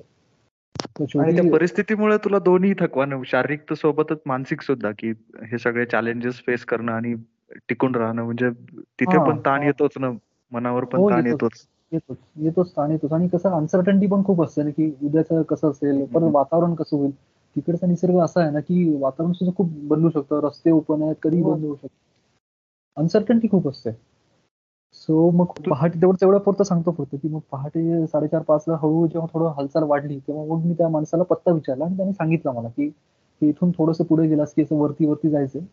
तर मग ते दोन तीन किलोमीटर पुढे होतो. त्याच्यात ते मी काही अंतर सायकलवर गेलो काही अंतर हातात घेऊन गेलो. आणि मग त्या मित्राकडे एकदा साडेपाच सहाला पोहोचलो कसं बस. आणि मग तिथे मात्र मला जो आराम मी केला ते मग झालं पुढे. आणि त्या एक्सपिडिशनमध्ये मग मला जे प्लॅन केलं होतं ते नाही करू शकलो. कारण माझं. स्टॅमिना मला लक्षात आलं की स्टॅमिना खूप चांगला नाही आणि सायकल सुद्धा थोडीशी अशी जड टाईपची होती. थोडीशी ती एकदम सुटेबल नव्हती. म्हणून मग त्या त्या पर्टिक्युलर मोहिमेमध्ये आणखीन खूप जास्त नाही फिरता आला मला पण तरी. तिथे ज्या निसर्गात मी फिरलो आणि ते जे फोटो आहेत आणि तिथला जो हे आहे ना तो विराट निसर्ग आपल्याला खूप शिकवून जातो रे. आणि कसं होतं जेव्हा एवढी विराट गोष्ट बघतो तेव्हा तो आपल्यामध्ये पण एखादी जी विराट क्षमता आहे किंवा आपल्यातही जो विराट निसर्ग लपलेला आहे तो सुद्धा कुठेतरी ऍक्टिव्हेट करतो. मला एक एक एक्झाम्पल नेहमी आठवतं. तू तो इंडिपेंडन्स डे पिक्चर बघितलास? हो. इंडिपेंडन्स डे खूप जुना पिक्चर आहे बघ. त्याच्यात ते एलियन्स असतात आलेले असतात अटॅक हो. करतात वगैरे पहा. हो हो. त्याच्यातला एक सीन आहे. त्या सीन मध्ये अमेरिकेच्या नासानी एलियन्सचं एक यान असं पकडून ठेवलेलं असतं बघ. आठवत? हो, एका सीन. मध्ये काय होतं की जेव्हा दुसरं मोठं यान येतं ना त्यावेळेस हे जे पकडून ठेवलेलं यान असतं ते त्यांच्या त्या काय म्हणू त्याला की त्यांच्या त्या सेंटरच्या मध्येच आतमध्ये त्या सेंटरच्या छताला जाऊन उडतं उडतं त्यामध्ये सामावत हा. त्याच्यापर्यंत उडतं ते. जेव्हा आपण हा विराट निसर्ग बघतो ना आपल्या आतमध्ये पण काहीतरी असं पॉपअप होतं की जे त्या- त्याच्या तो आपल्याला साथ घालतो एक प्रकारे. आणि मग ती आपली क्षमता म्हण किंवा आपली मनाची क्षमता म्हण ती सक्रिय होते एक प्रकारे. आणि सो तेव्हापासून मग पुढे माझी अशी ही वाटचाल खूप होत गेली. नाही हे मी ट्रेकिंगमध्ये थोडस अनुभवलेलं आहे. मी अं, हा पन्हाळगड ते विशाळगड ट्रेक केला होता ना त्यामध्ये पण अं, ओके तसे अनुभव येतात तर तो जवळपास चाळीस एक किलोमीटरचा ट्रेक आहे तर अं, हो अं, तर ते- त्याच्यात पण कसं असतं की खूप जण असतात सोबत आपल्याला असं सुरुवातीला वाटतं की त्या किल्ल्यावरून तुम्ही पन्हाळ्यावर निघता मग ते हा. सुरुवातीला जोश वगैरे असतो पण तो एक अं, दुपारपर्यंत तो जोश ओसरायला लागतो आणि मग अं, त्याचं हा. पाऊस चालू असेल तर तुम्हाला तिथे तुमच्या म्हणजे शारीरिक तर क्षमता लागतेच लागते पण सगळ्यात हो. मेन काय असतं की तुम्हाला आता दिसतंय की तुम्ही आता समजा दुपारी दोन वाजता अशा तुम्ही स्टेजला असता की तुम्हाला पुढे जाण्याशिवाय पर्याय नसतो हो हो कारण तुला जर मागे यायचं असेल तर. परत ते सगळं डोंगर चढून उतरून आणि तो माहीत नाहीये. तुला रस्ता तुला ते सोबत. जे आहेत ट्रेक ऑर्गनायझर्स त्यांच्याच पाठीपाठी. जायचं असतं तर एक स्टेज अशी आली होती मला की पाठीवर ओझ त्यामुळे आणि वरती पाऊस पडल्यामुळे त्याचं ते वजन पण वाढतं आपल्या पाठीवरचं आणि काय हो. होतं की तो रस्ता असा सरळ लांब दिसत राहतो एक रस्ता. सगळा हो, तो हो. लाल तो लाल तिकडे लाल माती ना तो चिखल असतो.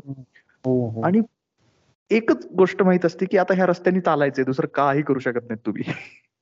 हो हो. त्याला जी हे लागतं ना मानसिकता खूप जण तिथे हो. ढेपाळतात. हो हो.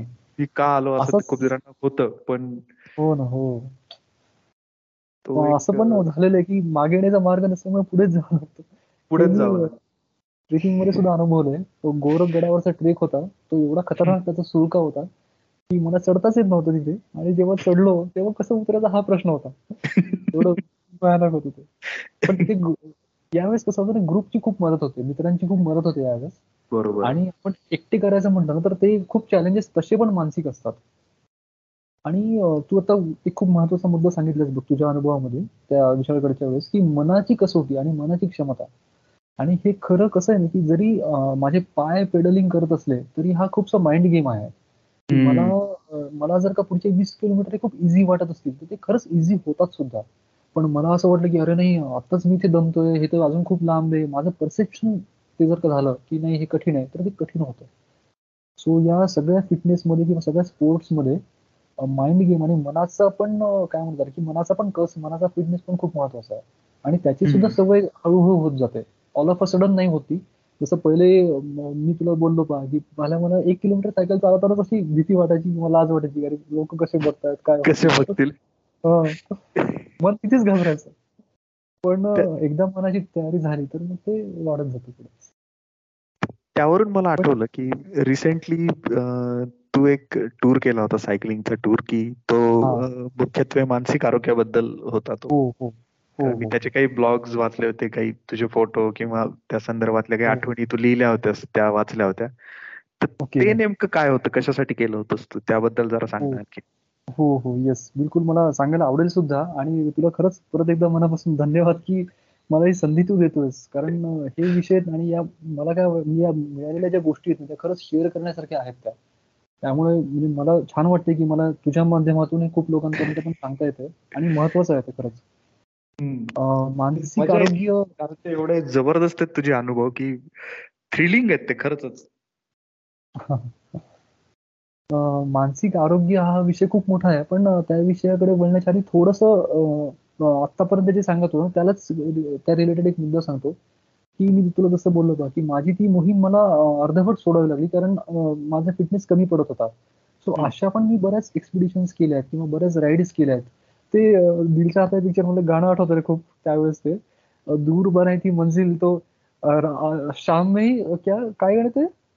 दूर बनाई मंजिल तो अं, रस्ते ही शाम हुई. रस्ते ही शाम हो गई हाँ। अब कहाँ जाऊ मैं? किसको समजावू मैं? असं पण खूप वेळेस झालेलं आहे की मी काय एवढा अट्टहास केला? या सायकलिंगला आलो. आणि आता काहीच मला जाताच येत नाही पुढे. आता मला घरचे काय म्हणतील मी कोणाकोणाला सांगत बसू की मी कसा कसा यशस्वी ठरलो. काहीच हा ते गाणं त्यावेळेस खूप आठवतं. तर तसे पण मी खूप अपयश याच्यामध्ये अनुभवलेत. आणि खूप वेळेस म्हणजे चुकलेलो आहे चुकातून खूप शिकलेलो आहे. जसं मी तुला म्हणेन की आता सोलो सायकलिंग करताना आपल्याला सगळं त्याचं सर्व्हिसिंगची तयारी करावी लागते. मेकॅनिक्स शिकावे लागतात सायकलचे हम्म. शिकावं लागतं. त्याच्याबरोबर फर्स्ट एड म्हण किंवा स्वतःचं डॉक्टर सुद्धा किंवा स्वतःचा तू मोटिवेशनल टीम लिडर सुद्धा व्हावं लागतं. या गोष्टी सुद्धा खूप चुकत चुकत किंवा धडपडत मी शिकलेलो आहे.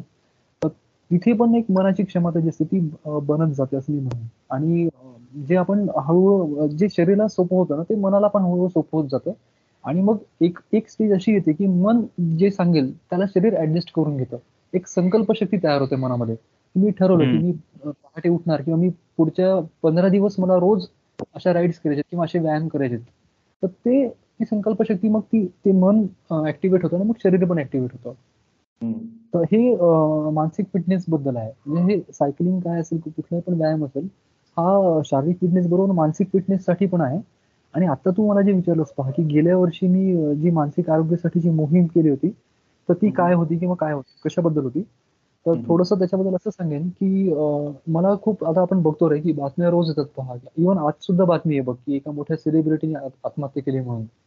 हो. आपल्या किती ठिकाणी बघतो रे की कॉलेजमधले मुलं शाळेतली मुलं रे अक्षरशः किरकोळ गेम खेळू दिला नाही म्हणून काय गळफास घेतात काय असं खूप बघतो. हो.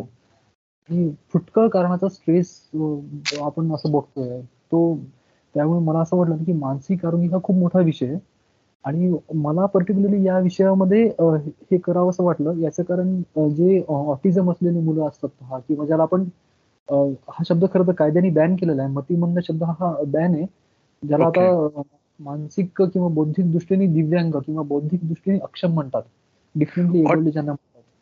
ऑटिझमला स्वमग्न पण म्हणतात ना वाटतं? सोमग्न स्वमग्न. हो हो हो सोमग्न हा. म्हणजे हे मानसिक दृष्टीने बौद्धिक दृष्टीने दिव्यांग असलेले जे मुलं किंवा पुरवठा आहेत तर त्यांच्याशी माझा थोडस संबंध आला. त्यांच्याशी त्यांच्यासोबत मला काही असं ऍक्टिव्हिटी घेता आले त्यांचे प्रश्न बघता आले.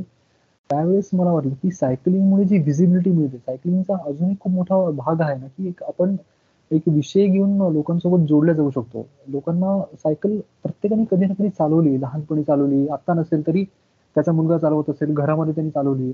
सो सायकलवरती एखादा असा सायकलिस्ट जेव्हा आपण दुसऱ्या ठिकाणी बघतो म्हणजे लांबच्या अंतरावरती आलेला जेव्हा बघतो ना तेव्हा लगेच तो एक हार्ट टू हार्ट एक कनेक्ट तयार होतो. तर त्याच्यामुळे मला असं वाटलं की माध्यम म्हणून सायकलिंगमुळे जी ही विजिबिलिटी मिळते संवाद साधण्याची संधी मिळते त्याचा उपयोग या मानसिक आरोग्याच्या विषयासाठी का करू नये. आणि म्हणून मी मानसिक आरोग्य हाच विषय घेतला आणि त्या विषयावरती लोकांशी डायलॉग करत गेलो. आणि त्याच्यासाठी मी सायकल जी घेतली होती ती सिंगल गिअरची बीएससी सायकल होती. ती पण मी सायकल गिअरची घेतली नाही. याच्यासाठी घेतली नाही की एक तर तो प्रदेश जो होता तो सगळा तसा हे होता साधा म्हणजे जनरल आपल्या पठारी प्रदेश समजा पठारी प्रदेश होता. आणि महाराष्ट्राचा टोप म्हणजे सिंधुदुर्ग गोवा कर्नाटक तेलंगणा आणि गडचिरोली आणि नागपूर असं हे. पंधराशे किलोमीटर होतं. त्याच्यामध्ये घाट. होते. एक कोकण गोवा आणि बेळगाव मधला जो घाट आहे प्रॉपर सह्याद्री मधला एकच घाट होता तो. पण तो घाट पण मी सिंगल गिअर सायकलवर चढू शकलो. ही गोष्ट म्हणजे वेगळी पण. ती दूधवाला सायकल म्हणाला ती ती सायकल हा दूधवाला नाही बीएससी सायकल त्यातली. दूधवाला थोडीशी जड असते. बीएससी. थोडीशी फास्ट असते त्यातली. किंवा थोडी लाइट वेट. असते. हा पण हा. सिंगल गिअर सायकल त्याची किंमत एक. सहा सात हजार आहे. ती कमी. याच्यातली तर. ती सायकल याच्यासाठी घेतली की मला लोकांना जो मेसेज द्यायचा होता तो हा द्यायचा होता की मी हे जे सायकलिंग करतोय हे प्रत्येक जण करू शकतो. ही प्रत्येकाची कॅपॅसिटी आहे आणि मी हे फक्त उदाहरण समोर ठेवतोय. म्हणून लोकांना जी रिलेट होईल लोकांना जी त्यांची जवळची वाटेल अशी एकदम साधी सायकल मी घेतली की जी त्यांच्याकडे पण असते. तर त्यांना. असं वाटायला नको कुठलंच की ही तू दुसरी काहीतरी खूप गिअरची सायकल घेतलीस आणि मग तू हे हा आणि कसं असतं रे मानसिकतेचा खूप आपल्याकडे प्रश्न आहे की बघ ना की गिअरची सायकल असताना मला लोक म्हणायचे अरे इथं गिअरची सायकल आहे इथं मग काय एका पेडल मध्येच पंधरा पंधरा किलोमीटर पळत असणार आहे. असं खूप खूप होतं म्हणजे. तर त्याच्या ते टाळण्यासाठी आणि लोकांना मला त्यांच्यावरती कॉन्फ्रंट करायचं होतं. त्यांच्या क्षमतेकडे मला त्यांना घेऊन जायचं होतं. म्हणून मी त्यांना म्हणत होतो की भाई मी तुमच्याकडे आहे तशीच सायकल आहे सेम सायकल आहे काहीच आहे नाही. हे तुम्ही सुद्धा करू शकता. आणि नॉट नेसेसरी की सायकलिंगच तुम्हाला तुमची ही जी क्षमता आहे जी निसर्गाने दिलेली शारीरिक आणि मानसिक फिटनेसची क्षमता ही तुम्ही दुसऱ्या ठिकाणी पण वापरू शकता. कोणी स्पोर्ट्समध्ये वापरेल कोणी स्पर्धा परीक्षांमध्ये वापरेल कोणी दुसऱ्या कुठल्या गोष्टींमध्ये वापरेल. तर हा मला मेसेज द्यायचा होता. याच्यासाठी मी हे पंधराशे किलोमीटर सायकलिंग केलं सिंगल गिअर सायकलवरती आणि वाटेमध्ये जे काही शाळा कॉलेजेस संस्था असतील त्यांना भेटत होतो. आणि सगळ्यांना माझं हेच एक सांगणं होतं की मी फक्त एक एक्झाम्पल तुमच्यासमोर ठेवतोय. आणि ही क्षमता सगळ्यांची आहे ही प्रत्येकाची आहे. आणि ती तुम्ही जेवढी वापराल तेवढी तुमची ती ऍक्टिव्हेट राहील आणि तेवढी वाढत जाईल.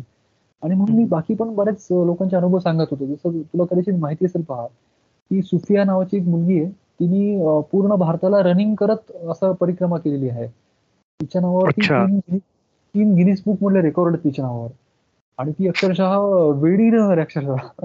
ती म्हणजे सत्तर सत्तर किलोमीटर एका दिवशी पळत जायची. हा. अरे खूप भयानक आहे असे लोक आहेत. हो. तिची भेट झाली का तुझी तिची? नाही भेट नाही झाली पण आम्ही एका ग्रुपवरती कनेक्ट झालो आणि मी तिला म्हणजे तिचं ती माझी एक प्रकारे काय म्हणेन की तिच्याकडून मी ट्रेनिंगचे हे बघतो. मी मी पण रनिंग करतो. सायकलिंगमुळे मला रनिंगचा पण एक छंद लागला होता. सो अशा रनरमध्ये ती तिची ओळख झाली. पण खूप जबरदस्त आणि म्हणजे त्यामुळे मी लोकांना हेच म्हणायचो की एक मुलगी सुद्धा हे करू शकते. किंवा आता तुला माहिती असतील सत्तर सत्तर वर्षांचे जे तरुण हो. आहेत सत्तर वर्षांचे तरुण सत्तर वर्षांचे तरुण. ते सुद्धा लडाखमध्ये लडाखमध्ये सायकलवर जातात. ते सुद्धा कन्या श्रीनगर टू कन्याकुमारी असं सायकलिंग करतात. हे सगळ्यांना सांगत होतं. आणि हे मला कसं होतं ना हे माहिती होतं सगळं की ही असे ऍथलेट सुद्धा आहेत. त्यामुळे मी या सायकलिंग एक्सपिडिशन जेव्हा करायचो ना तेव्हा मनामध्ये एक प्रकारची ती शंका निघून गेलेली असायची. की मला माहिती आहे की अरे एक मुलगी एवढं सायकलिंग करू शकते किंवा सतराव्या वर्षी सुद्धा माणूस एवढी मोठी सायकलिंग करतो एवढा स्टॅमिना असतो एवढं त्याचं शरीर त्याचं परफॉर्म करत शरीर त्याचं एवढं सक्षम असतं. त्याच्यामुळे हे जे माझे एक्सपिडिशन त्याच्यात ती भीती ऑटोमॅटिकली थोडी कमी होत गेली. कारण मला माहिती होतं की याच्यात काहीच हे नाही आणि अगेन की मी ज्या पद्धतीने माझा फिटनेस वाढवत गेलो होतो त्याच्यामुळे मला ते असं हे झालं होतं. काय म्हणत की अगेन सोपं झालं होतं. आणि म्हणून मी जे काही सगळं केलं ते सहज आणि सोपं होतं. तेवढंच केलं. सहज आणि सोप्याच्या बाहेर मी अजिबात कुठे गेलो नाही. आणि म्हणून माझे टप्पे सुद्धा तसे सोपेच होते. ऐंशी नव्वद किलोमीटरचे टप्पे होते माझे. कारण मला त्याच्यासोबत फक्त सायकलिंग म्हणजे फक्त सायकलिंग करायचं नाही किंवा आकड्यांच्या मागे पळायचं नव्हतं. तर लोकांसोबत भेटायचं होतं डायलॉग करायचं होतं. आणि अगेन माझं लॅपटॉपवरती मी काम पण सोबत करत होतो. तो कॅरियरवरती लॅपटॉप ठेवून मी राईड्स केल्यात. आणि सायकलिस्ट मित्र मला नेहमी मूर्खत काढतात. ते म्हणतात की अरे तू काय हे एवढं सामान घेऊन प्रवास करतो? हे दूर घेऊन प्रवास करतो? पण तसं म्हणजे माझी पद्धत ती होती की सकाळच्या वेळेमध्ये सहा पासून अकरा वाजेपर्यंत पाच सहा तास मस्त राईड करायची. आणि त्याच्यानंतर थांबायचं कुठेतरी एखादी संस्था असेल एखादं गाव असेल किंवा कधी लॉज असेल तिथे थांबायचं आणि काम करायचं आणि मग परत लोकांसोबत संध्याकाळी किंवा जेव्हा असं मिळेल तेव्हा भेटायचं. आणि अरे काय सांगू तुला की इन्क्रेडिबल इंडियाचा मला अनुभव आला याच्यामध्ये. खरा भारत काय आहे? का अनुभव जबरदस्त अनुभव होता. लोकांनी एवढं प्रेम दिलं अरे एवढं प्रेम दिलं मला. काय म्हणजे विचार कर. एक छोटासा अनुभव फक्त सांगतो यातला. की गडचिरोली जिल्हा आपला. मी तेलंगणामधून गडचिरोलीमध्ये एंटर केलो. तुझ्या हैदराबाद मधून पण गेलो पुढे. तिथून तुझ्या हैदराबाद वरून वारंगलला आणि वारंगल भूपालपल्ली असं करत मग सिरोंच्या मध्ये गडचिरोलीमध्ये एंटर केलो. आपला गडचिरोली बद्दल अफवांचा बाजार खूप मोठं की हा असाच जिल्हा आहे बाबा इथे एवढे प्रॉब्लेम्स आहेत आणि हेच आहे तेच आहे. पण माणसं काय मला इतके जबरदस्त लोक भेटले रे. तिथे जाताना मला एक रिक्षावाला भेटला गडचिरोलीमध्ये. त्यांनी मला सगळं बघितलं वगैरे तू कोण आहेस काय वगैरे. मला आता वाटलं की हा सेल्फी घेणार मला मी जाणार. कारण खूप लोक असे सेल्फी घ्यायचे वाटेमध्ये. फोटो घ्यायचे विचारपूस करायचे आणि मग निघायचे. तर त्यांनी मला काय विचारलं? त्यांनी मला विचारलं की तुझा नाश्ता झालाय का? मी म्हटलं हो माझा नाश्ता झालाय मग तो म्हणे की ठीक आहे तुझा आता नाश्ता झालाय. ठीक आहे शंभर रुपये. हे ठेव तुझ्याकडे आणि पुढच्या वेळेस ऑफर असे काय मी काय बोलणार तिथे? काय बोलणार? तिथे? ते खरंच तसं अप्रिसिएशन आहे आणि ती ती आपुलकी आहे की जी अनोळखी माणसाने दाखवली तुला एवढं. हा आणि मी जसं बोललो की हार्ट टू हार्ट याच्यात कुठेतरी संवाद होतो रे. आणि ते म्हणजे एक ही एक प्रकारे कसं असतं ना की मी त्यांच्या भागातून राईड करतो आता तिथे सुद्धा मला सीआरपीएफ असतील पोलीस असतील हे लोक पण भेटत होते. इव्हन त्यांनी पण मला सांगितलं की मानसिक आरोग्य हा आमचा पण विषय आहे म्हणे. अगदी मानसिक आरोग्य हा आम- आमचा सुद्धा विषय आहे. कारण आम्ही पण खूप स्ट्रेस म्हणून जातो. आम्ही. पण अशा वातावरणात असतो म्हणून मग तू. ह्या लोकांशी बोलायचंस तिथे भेटल्यानंतर की ह्या विषयावर त्यांचे काय मतं आहेत किंवा तुझं काय हो, म्हणणं हो. आहे? हो हो. या विषयावर मी त्यांना जनरल सांगायचो. आणि आता विद्यार्थी असतील समजा आश्रम शाळेचे किंवा शाळेतली मुलं असतील तर मी त्यांना म्हणायचो की तुम्हाला कुठला विषय अवघड वाटतो? तुम्हाला जो तुम्ही तुमचा मानसिक फिटनेस आहे तो तुम्ही कसा वाढवणार? तर तुम्ही मनाची जसा आपण शरीराचा व्यायाम म्हटलं पहा तशी मनाची सवय मनाचा थोडासा संकल्प की मला इंग्लिश अवघड वाटतंय. तर मग मी काय करेन की इंग्लिशचं टार्गेट ठेवेन एखादं. तर चॅलेंज पुढे ठेवेन की नाही? मला इंग्लिशमध्ये ही गोष्ट करायची आहे. आणि मग त्याच्यामध्ये करत जाईल असं त्यांना एक एक त्यांच्या पद्धतीने सांगत होतो मी. की शारीरिक फिटनेस बरोबर मनाचा फिटनेस कसा केला पाहिजे? किंवा त्याचा काय उपयोग होतो? किंवा फोकस जो आहे पहा ते त्यांना बोलत होतो. की मी ठरवलं हे मला असं सायकलिंग करायचंय आणि मग ठरवलं तर मी तसं करत गेलो. तर तसं तुम्ही पण करू शकता. किंवा तुमच्या आसपास कुठे जे काही असे फिरण्यासारखे भाग असतील किंवा तुमचं एखादं टार्गेट असेल फिटनेसचं असेल किंवा मनाचं फिट असेल की मला अभ्यास करायचा आहे. आता आपण कितीतरी वेळेस बघ ना की आपण ठरवतो की रोज पहाटे उठायचंय पण आपण नाही उठत. तर याच्यासाठी पण मी अगेन असं म्हणतो की एकदम अवघड टार्गेट ठेवायचं नसतं. आता आपण जे आहोत ना समजा आता मी तिसऱ्या पायरीवरती आहे तर माझं टार्गेट काय पाहिजे की जे लिटल बिट ऑफ डिफिकल्ट पाहिजे. एकदम डिफिकल्ट नको. मी तिसऱ्या पायरीवरती आहे तर मी चौथ्या पायरीवरती तर जाऊ शकतो. पण चौथी किंवा पाचवी पायरी हे माझ्यासाठी टार्गेट पाहिजे. एकदम मी जर का म्हटलं की मी डायरेक्ट आठव्या पायरीपर्यंतच उडी मारून जाईन तर मी उडी नाही मारणार मी खालीच पडेन. तो अशा स्वरूपाचा मी त्या मुलांसोबत किंवा हे परत वाटेतले जे अनुभव असायचे किंवा मी कसं कसं हे करत गेलो हे जनरल त्यांच्यासोबत बोलायचो आणि हे अगेन म्हणायचो हे तुमच्याकडे सुद्धा आहे हे त्यांना जाणीव करून जातो बेसिकली असं होतं. आणि याच्यात परत जसं हे तुम्हाला तुला बोललो बा की विशेष मुलं आहेत याच्यावरती काम करणाऱ्या संस्था मला वाटेत भेटत होत्या किंवा जनरल. आरोग्यावर काम करणाऱ्या संस्था होत्या त्यांच्याशी पण मी असा डायलॉग करत करत जात होतो. आणि त्या संस्थांना पण खूप छान वाटत होतं. ते म्हणे की तुझा हा प्रवास आहे किंवा तुझं असं हे ऐकलं हे आम्हाला नंतर पण एक अशी प्रेरणा देत राहील. तर ते हे खूप झालं आणि खूप सुंदर अनुभव होता की लोकांनी इतकं हे केलं आहे. काय म्हणू त्याला? मी लकी एवढंच मी म्हणू शकतो आणि म्हणजे निसर्गाने मला खूप मदत केली. निसर्ग असेल किंवा सगळे लोक असतील त्यांनी खूप मला मदत केली आणि माझं भाग्य होतं म्हणजे मी स्वतःला लकी समजतो की मला हे करण्याची बुद्धी झाली. आणि करू शकलो याच्यामध्ये मला अचिव्हमेंट काही वाटत नाही अगेन की हे सगळं कसं आहे रे? की ही युनिव्हर्सल आहे खूप. हे प्रत्येकाकडे आहे. तर कोणाची आवड असते कोणाला तसे इनपुट्स मिळतात तसं वातावरण मिळतं तशी सपोर्ट मिळतात.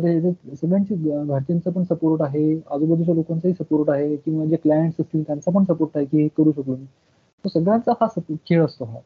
त्याच्यामुळे एक तर हे त्या अर्थाने सोलो सायकलिंग नाहीये सुद्धा कारण मी सायकलवरती जरी एकटा असलो तरी प्रोसेसमध्ये खूप लोक माझ्या सोबत आहेत प्रोसेसमध्ये कंटिन्युअस मला सोबतीला लोक आहेत. तो पण एक मी जेव्हा असा विषय घेऊन जेव्हा म्हणजे संवाद स्वरूपातल्या जेव्हा सायकलिंग मोहिमा केल्या ना मग एच बद्दल सुद्धा एक सायकल एक्सपिडिशन केली होती किंवा योग ध्यान. हा विषय घेऊन पण केली. तर त्यावेळेस ते खूप मला जाणवत गेलं की जेव्हा मला लोक भेटायचे त्यावेळेस ते मोटिवेशन पण खूप मिळायचं. तर असे खूप वेगवेगळे पैलू याच्यामध्ये अनुभवायला आले. नाही हे हे खरं आहे बरं का की तू जे काही म्हणालास ना हे सगळं म्युच्युअल आहे की तुझ्या एकाकडनं तर आहेच आहे पण सायकल हे एक माध्यम म्हणून तू जे काही तुझी जी आवड आहे सायकलिंगची त्याला तू एक वेगळ्या लेवलवर घेऊन गेलास तू तू फक्त स्वतःच्या फिटनेससाठी म्हण किंवा एक काहीतरी बरेच जण तसे पण असतात ना की मला फक्त मोहिमा करायच्या मला अर्थात त्यात चूक आहे असं मला तरी काही वाटत नाही पण तू त्याही पुढे ते- गेलास तू त्याही पुढे जाऊन एक काहीतरी कॉन्ट्रीब्युशन म्हणता येईल आपल्याला की एनिवे. मी फिरतोच आहे सगळ्या याच्यातून तर मग का. मी लोकांशी का कनेक्ट नाही व्हायचं किंवा त्यांना उपयोगाला येईल असं माझ्याकडे काहीतरी आहे ते का नाही द्यायचं हा हा प्रश्न खूप कमी जण स्वतःला विचारत असतील आणि त्या प्रश्नाच्या उत्तराला अनुसरून त्यांचं काहीतरी काम असेल असं फार क्वचित होतं पण आता हे तीन राज्यांमध्ये फिरून अगदी गडचिरोली. सारख्या भागामध्ये जाणं तिथल्या लोकांना आणि हे हे एक छान वाटलं मला ऐकायला की प्रत्यक्ष जेव्हा तिथले सीआरपीएफ चे आपले जवान असतील पोलीस असतील की हा. जे गडचिरोली सारख्या भागात आहेत की जिथं सतत दहशत आहे ताणतणाव आहे आणि हो. त्याही पलीकडे जाऊन तर ते तर सगळ्यांनाच असतात समजा पण तिथे जीवाची भीती सुद्धा आहे की कधीही काही होऊ शकतं. अशा. अशा परिस्थितीत जे लोक राहतात तर त्यांची मानसिकता काय असेल? तर त्यांना कुणीतरी असं भेटतो की जो आलाय आणि तो त्यांच्याशी संवाद करतोय. हो हो हे त्यांना तर इतकं म्हणजे छान वाटत होतं ना की म्हणजे एका अर्थाने बघ ना की मी सायकलिंग इथे करू शकतो एक तेही एकटा. म्हणजे त्यांना हे त्यांच्यावरती खूप मोठा विश्वास ठेवल्यासारखं वाटलं. नाहीतर हो. जनरल लोकांना काय वाटतं की अरे हा तर असुरक्षित प्रदेश आहे ट्रबल्ड एरिया आहे. इथे कोण कसं येणार? पण मी ज्या अर्थी इथे सायकलिंग करतोय त्या अर्थी माझा विश्वास आहे या लोकांवरती की इथे पूर्ण त्यांच्या कंट्रोलमध्ये आणि सगळं छान आहे. म्हणजे त्या जवानांवरती सुद्धा पोलिसांवर सुद्धा आणि लोकांवरती सुद्धा एक प्रकारे. ते. त्यांच्या ह्याच्यात कुठेतरी जाणवत होतं असं वाटलं मला. आणि तू आत्ता जे म्हणालास ना की हे लोकांच्या उपयोगासाठी काहीतरी करणं वगैरे मी असं म्हणेन की हे मला सहज जे वाटलं ना सहज आणि सोपं तेच मी केलं. आणि जेव्हा मे बी ती गोष्ट अशी काहीतरी मिळते ना तेव्हा ती गोष्ट ऑटोमॅटिकली ती गोष्ट इटसेल्फ ते काढून घेते बाहेर. त्यामुळे हे पण सायकलिंगनीच मला हे केलंय. आणि तुला गंमत सांगू? हे. सायकलिंग केलं होतं बघ मी अठरा दिवसांचं मागच्या सप्टेंबर ऑक्टोबरमध्ये पण Okay. त्याचे ब्लॉग ब्लॉग लिहिण्यासाठी मला अक्षरशः सात आठ महिने लागले पुढे इतकं म्हणजे प्रश्न असा की सायकलिंग सोपं आहे ते ब्लॉग लिहित बसणं कठीण आहे तो खरं तर हा ब्लॉगचा नाही हा पुस्तकाचा विषय आहे. तू ब्लॉग लिहिण्यापेक्षा मी तुला आग्रह करीन की तू एक छानसं पुस्तक लिही आणि त्या पुस्तकातून सुद्धा खूप जणांना इन्स्पिरेशन मिळेल की कारण त्यामध्ये दोन तीन वेगळे विषय आहेत. एक तर मानसिक आरोग्य ज्यावर तू लोकां कारण. लोकांना जे अनुभव येतील ते ते डायरेक्ट त्यांना असे कनेक्ट करतील की अरे मी सुद्धा थोड्याफार फरकाने ह्याच परिस्थितीत आहे. आणि माझ्यासारखं कारण जेव्हा माणूस ताणतणावात असतो तेव्हा मी एकटा नाही ही जाणीव खूप महत्वाची असते. भले तो माणूस अनोळखी असेल पण तो माझ्यासारख्याच मानसिक अवस्थेतनं जात आहे हा खूप आधाराचा भाग असतो बरेचदा. तर ते लोक जास्त कनेक्ट होऊ शकतील. तर मी तर म्हणेन की जे लोक हे पॉडकास्ट ऐकतायत ते तुझ्या त्यांनी तुझ्या ब्लॉगवर जावं. कारण आपल्याला गप्पा मारायला वेळेच्या मर्यादा आहेत पण ते हो, त्यांच्या अरे, सोयीनं तेच मी तेच बघत होतो आता. ब्लॉग वाचू शकतात. हा. तुझ्या सांगण्यामध्ये एखादा अनुभव राहून गेला असेल तर तो त्यांना तिथे वाचता येईल आणि हो हो हो. बिलकुल वाचता येईल. आणि हे मी असं म्हणेन की हे अनुभव असे असतात ना की ते म्हणजे शेअर केल्याशिवाय आपण राहू पण शकत नाही. असतं आणि अगेन थोडासा दुसरा एक मुद्दा किंचित एक छोटासा मुद्दा फक्त घेतो आणि मग थांबतो इथे. की. याच्यामध्ये खूप कौतुक केलं जातं पहा. किंवा तुला पण वाटत असेल की अरे किती तू आता बोलला सुद्धा बघ की किती हे अविश्वसनीय म्हणा किंवा हे वेगळं आहे. मला फ्रँकली स्पीकिंग याच्यामध्ये असं विशेष असं काहीच वाटत नाही किंवा काही खूप ग्रेट आहे किंवा कठीण कठीण पण वाटत नाही. आणि अगेन हे जे केलं ते सगळं सोपं होतं तेच मी केलं. फक्त कसं येणार आहे की आपल्याकडे एक समाज म्हणून किंवा. आपण सगळे लोक मिळून की आपण फार स्वतःला चॅलेंजेस करत नाही कुठे किंवा आपली जी कॅपॅसिटी ती वापरतच नाहीये त्यामुळे कोणी थोडंसं केलं की आपल्याला वाटतं अरे किती कठीण आहे बाबा हे तर मला जन्मात शक्य नाही. हे कोणी थोडंसं केलं की आपल्याला असं वाटतं. आणि मला माहिती आहे की ही सुफिया असेल आता बोललो पहा की ती पूर्ण भारतभर रनिंग करते किंवा अशा मोठ्या मोठ्या लोक मला माहिती आहेत. त्यामुळे मी स्वतःला पहिल्या दुसऱ्या इतके मधलाच समजतो. आणि हे एवढं जे कौतुक हे ते मी म्हणतो की हे सरळ अनाठाही आहे बरंचसं. आणि हे ऍक्च्युली आपण एक समाज म्हणून दाखवतो की आपण वेगळं काही करतच नाही आहोत. त्यामुळे. आपल्याला थोडंसं वेगळं केलं की अरे एकदम असं होतं हे हे एक मला याच्यामध्ये या सगळ्याबद्दल असं पण एक थोडंसं वाटतं. आणि हे खूप नॅचरल आहे. म्हणजे निसर्गाने दिलेली कॅपॅसिटी सगळ्यांचीच आहे. हे प्रत्येक जण करू शकतो. हेच मी त्याच्यात म्हणेन. तर तू खूप सोप्या भाषेत मोटिवेट करतो सर्वांनाच. हे जे ऐकतात ना म्हणजे मी तर डेफिनेटली झालोय. मी मला अगदी म्हणजे मी स्वतःला असं कबूल करायला आता मला काय म्हणतात एक थोडस धैर्य आलेलं आहे की हिंमत आलेली की सांगू शकतो की मी सुद्धा आहे बरं का. मी मी सायकलिंग सुरू करायचं म्हणतो जिम सुरू करायचं म्हणतो पण मी फार फार तर माझी वॉकिंग मध्येच येऊन थांबतो किंवा थोडीफार माझी जिम होते जे शक्य होईल ते. पण ते आता माझ्या लक्षात येते की जी मी माझ्या मनाची समजूत काढत होतो की आम्ही करतोय जिम करतोय. भलेही मी माझं ऑफिस जे चौथ्या मजल्यावर असतं तिथे मी पायऱ्या चढून जातो. हे फक्त माझ्या. मनाचं समाधान आहे. पण तिथे मी कुठेही चॅलेंज करत नाहीये कुठेही क्षमतेना आव्हानं देत नाहीये माझ्या. तर. ते मला करायला हवं आणि ते मी करू शकतो. हा एक काय म्हणतात मोटिवेशन मला तुझ्याशी तुझ्यासोबत गप्पा मारल्यानंतर मिळतंय. ते खूप महत्वाचं आहे. पण पण मग मला सांग की ह्या सगळ्या फि-. याच्यामध्ये तुला जर तुला विचारलं मी की तुला काय शिकायला मिळालं तर तू त्याला समराईज कसं करशील या सगळ्या अ, तुझ्या प्रवासाचं?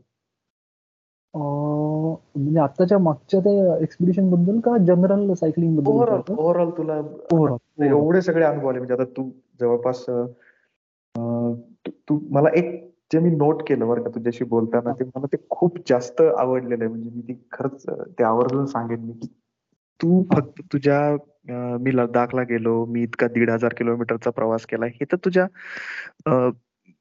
तर तू त्याला स्वीकारत नसलास तरी ते अचिव्हमेंट्स आहेत तू काहीतरी केलेलं आहेस आता त्याचं महत्त्व तर निश्चित आहेच आहे.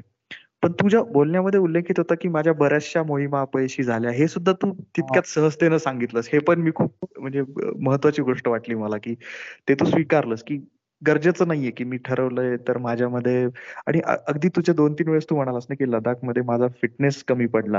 हो. आणि त्यामुळे मी तो जे ठरवलं होतं तितकं मी नाही केलं. आणि त्या त्यानंतर मग मी दुसरं काहीतरी केलं. हे हे जे होतं ना की हे स्वीकारणं हे हो. पण खूप म्हणजे मी केलेली नोंद आहे त्या गोष्टीची. तर ते तर आहेच तर मला म्हणायचं होतं की ह्या ओव्हरऑल हा जो थ्रिलिंग अनुभव एकट्याने राहणं ते सुद्धा एवढ्या थंडीमध्ये वगैरे वगैरे सगळे आव्हानात्मक परिस्थितीमध्ये आणि नंतर हा एवढा सगळा प्रवास. तर समराईज तुला असं म्हणाले की तुला नेमकं शिकायला काय मिळालं हा सायकलिंग आणि फिटनेसच्या प्रवासात?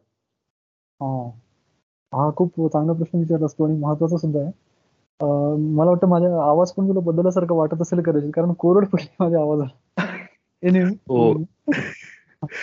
तू थोडासा ब्रेक घेऊ शकतोस पाणी वगैरे पिऊन. मग बोलूयात आपण.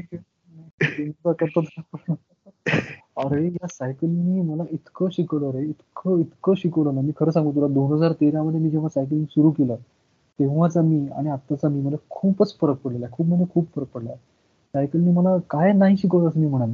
सायकलिंग मला म्हणजे एकतर शारीरिक तर हे फिटनेस आहेच आहे. पण त्याच्याबरोबर मनाचा फिटनेस आणि जेव्हा आपण असे एक्सपिडिशन प्लॅन करतो ना तेव्हा संकल्पशक्ती फार मॅटर करते. की आता आणि आपण खूप लोक इथेच कमी पडतो. की आपण ठरवतो की आता आपण पुढचा महिना एक जानेवारी आज एक जानेवारी मी नवीन वर्षाचा संकल्प केला की मी या वर्षामध्ये अशी बॉडी करणार किंवा हे काही ठरव करणार.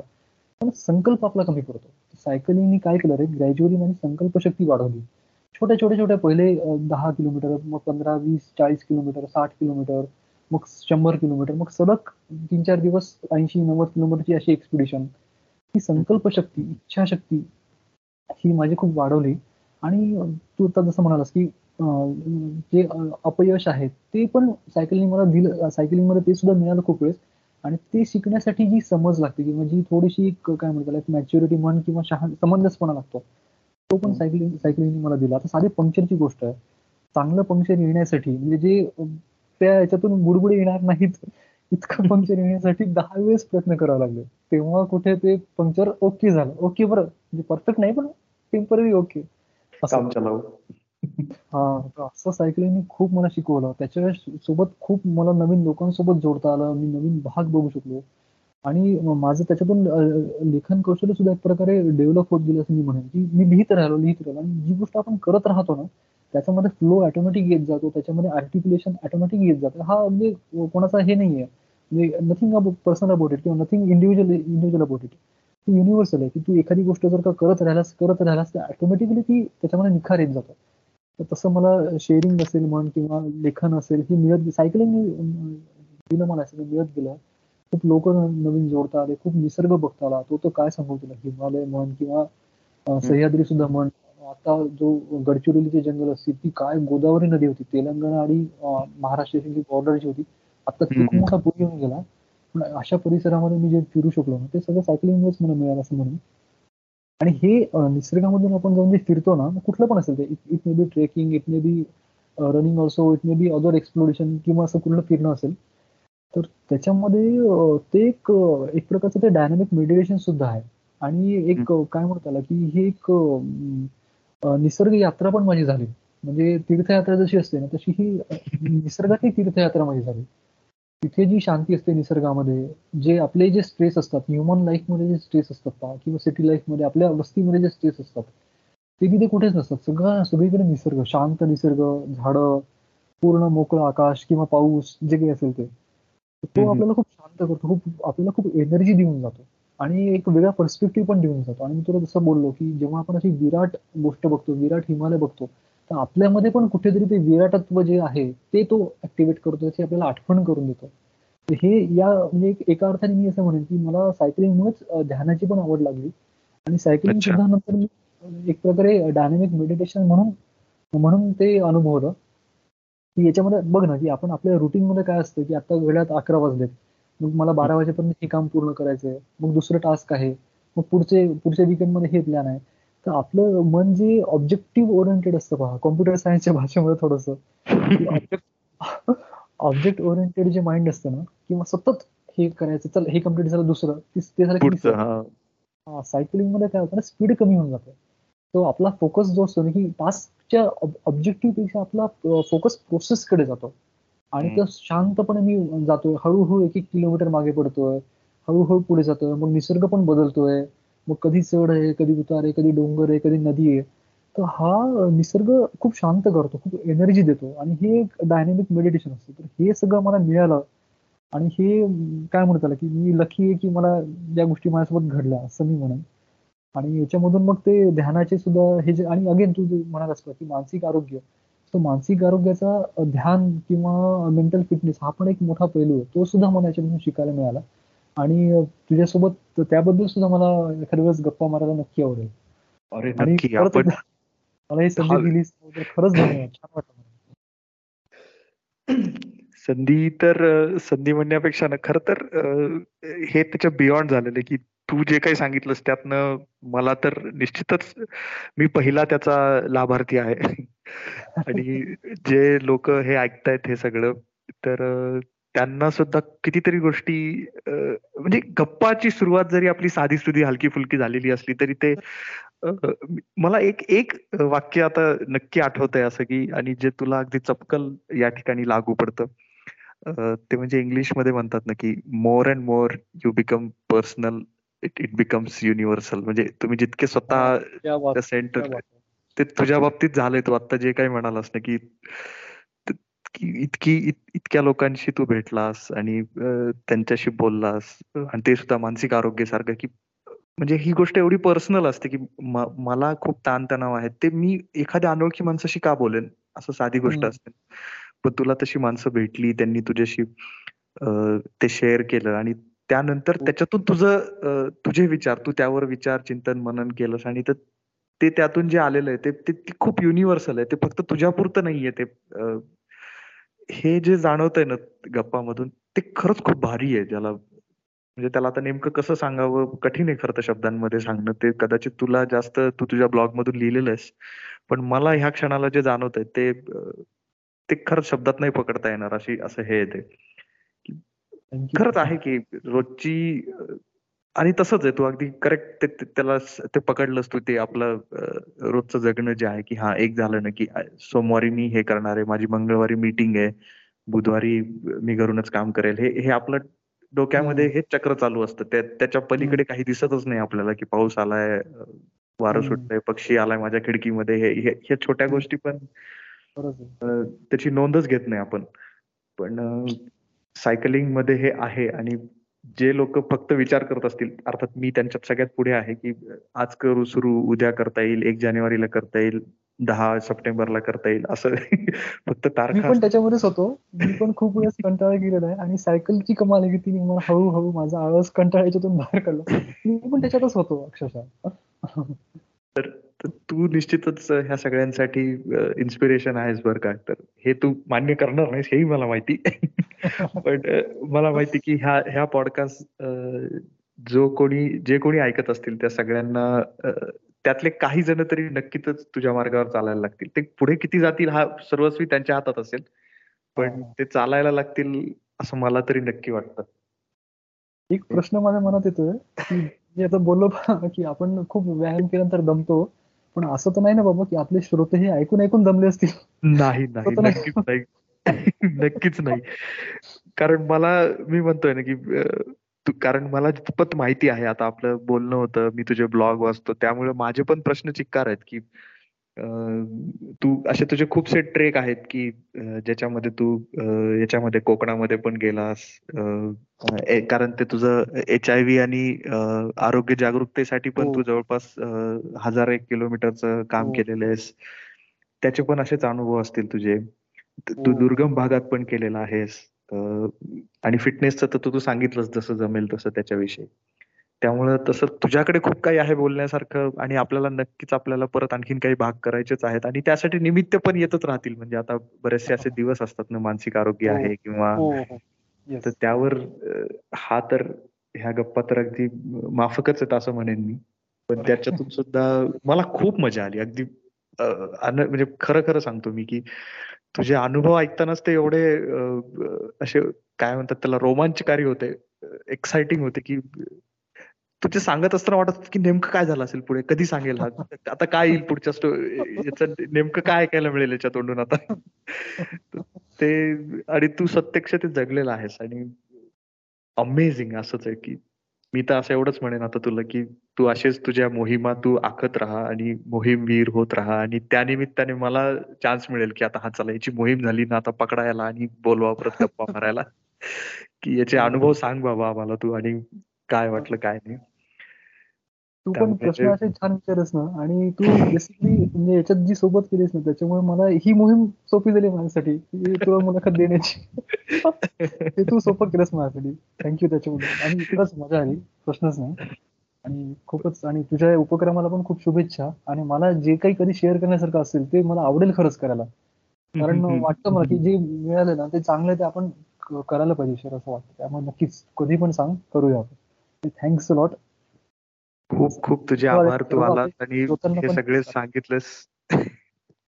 हे जेव्हा ऐकतील ना तुझ्या तू तुला प्रतिक्रिया नक्कीच चांगल्या येतील. मी सांगतो तुला की म्हणजे एवढा विश्वास मला आहे. कारण तो कंटेंटच इतका छान झालेला आहे की आणि सगळ्यात मेन म्हणजे इन्फॉर्मल की फार असं जड वगैरे काही नाही. अगदी सहज तू तू तुझ्यामध्ये तू जे नेहमी सांगत आलास ना की प्रत्येक गोष्टीत आहे सहजता असली पाहिजे. सहज सहजच की मी सगळं सहजच केलेलं आणि ते असंच होतं. त्यामुळे अं, तुझे आभार मानण्याची आता फक्त औपचारिकता करतो मी नाही आणि ती नको करूस. आभार नको माणूस खरंच. पण इथे थांबूयात. Yes, yes, थांब.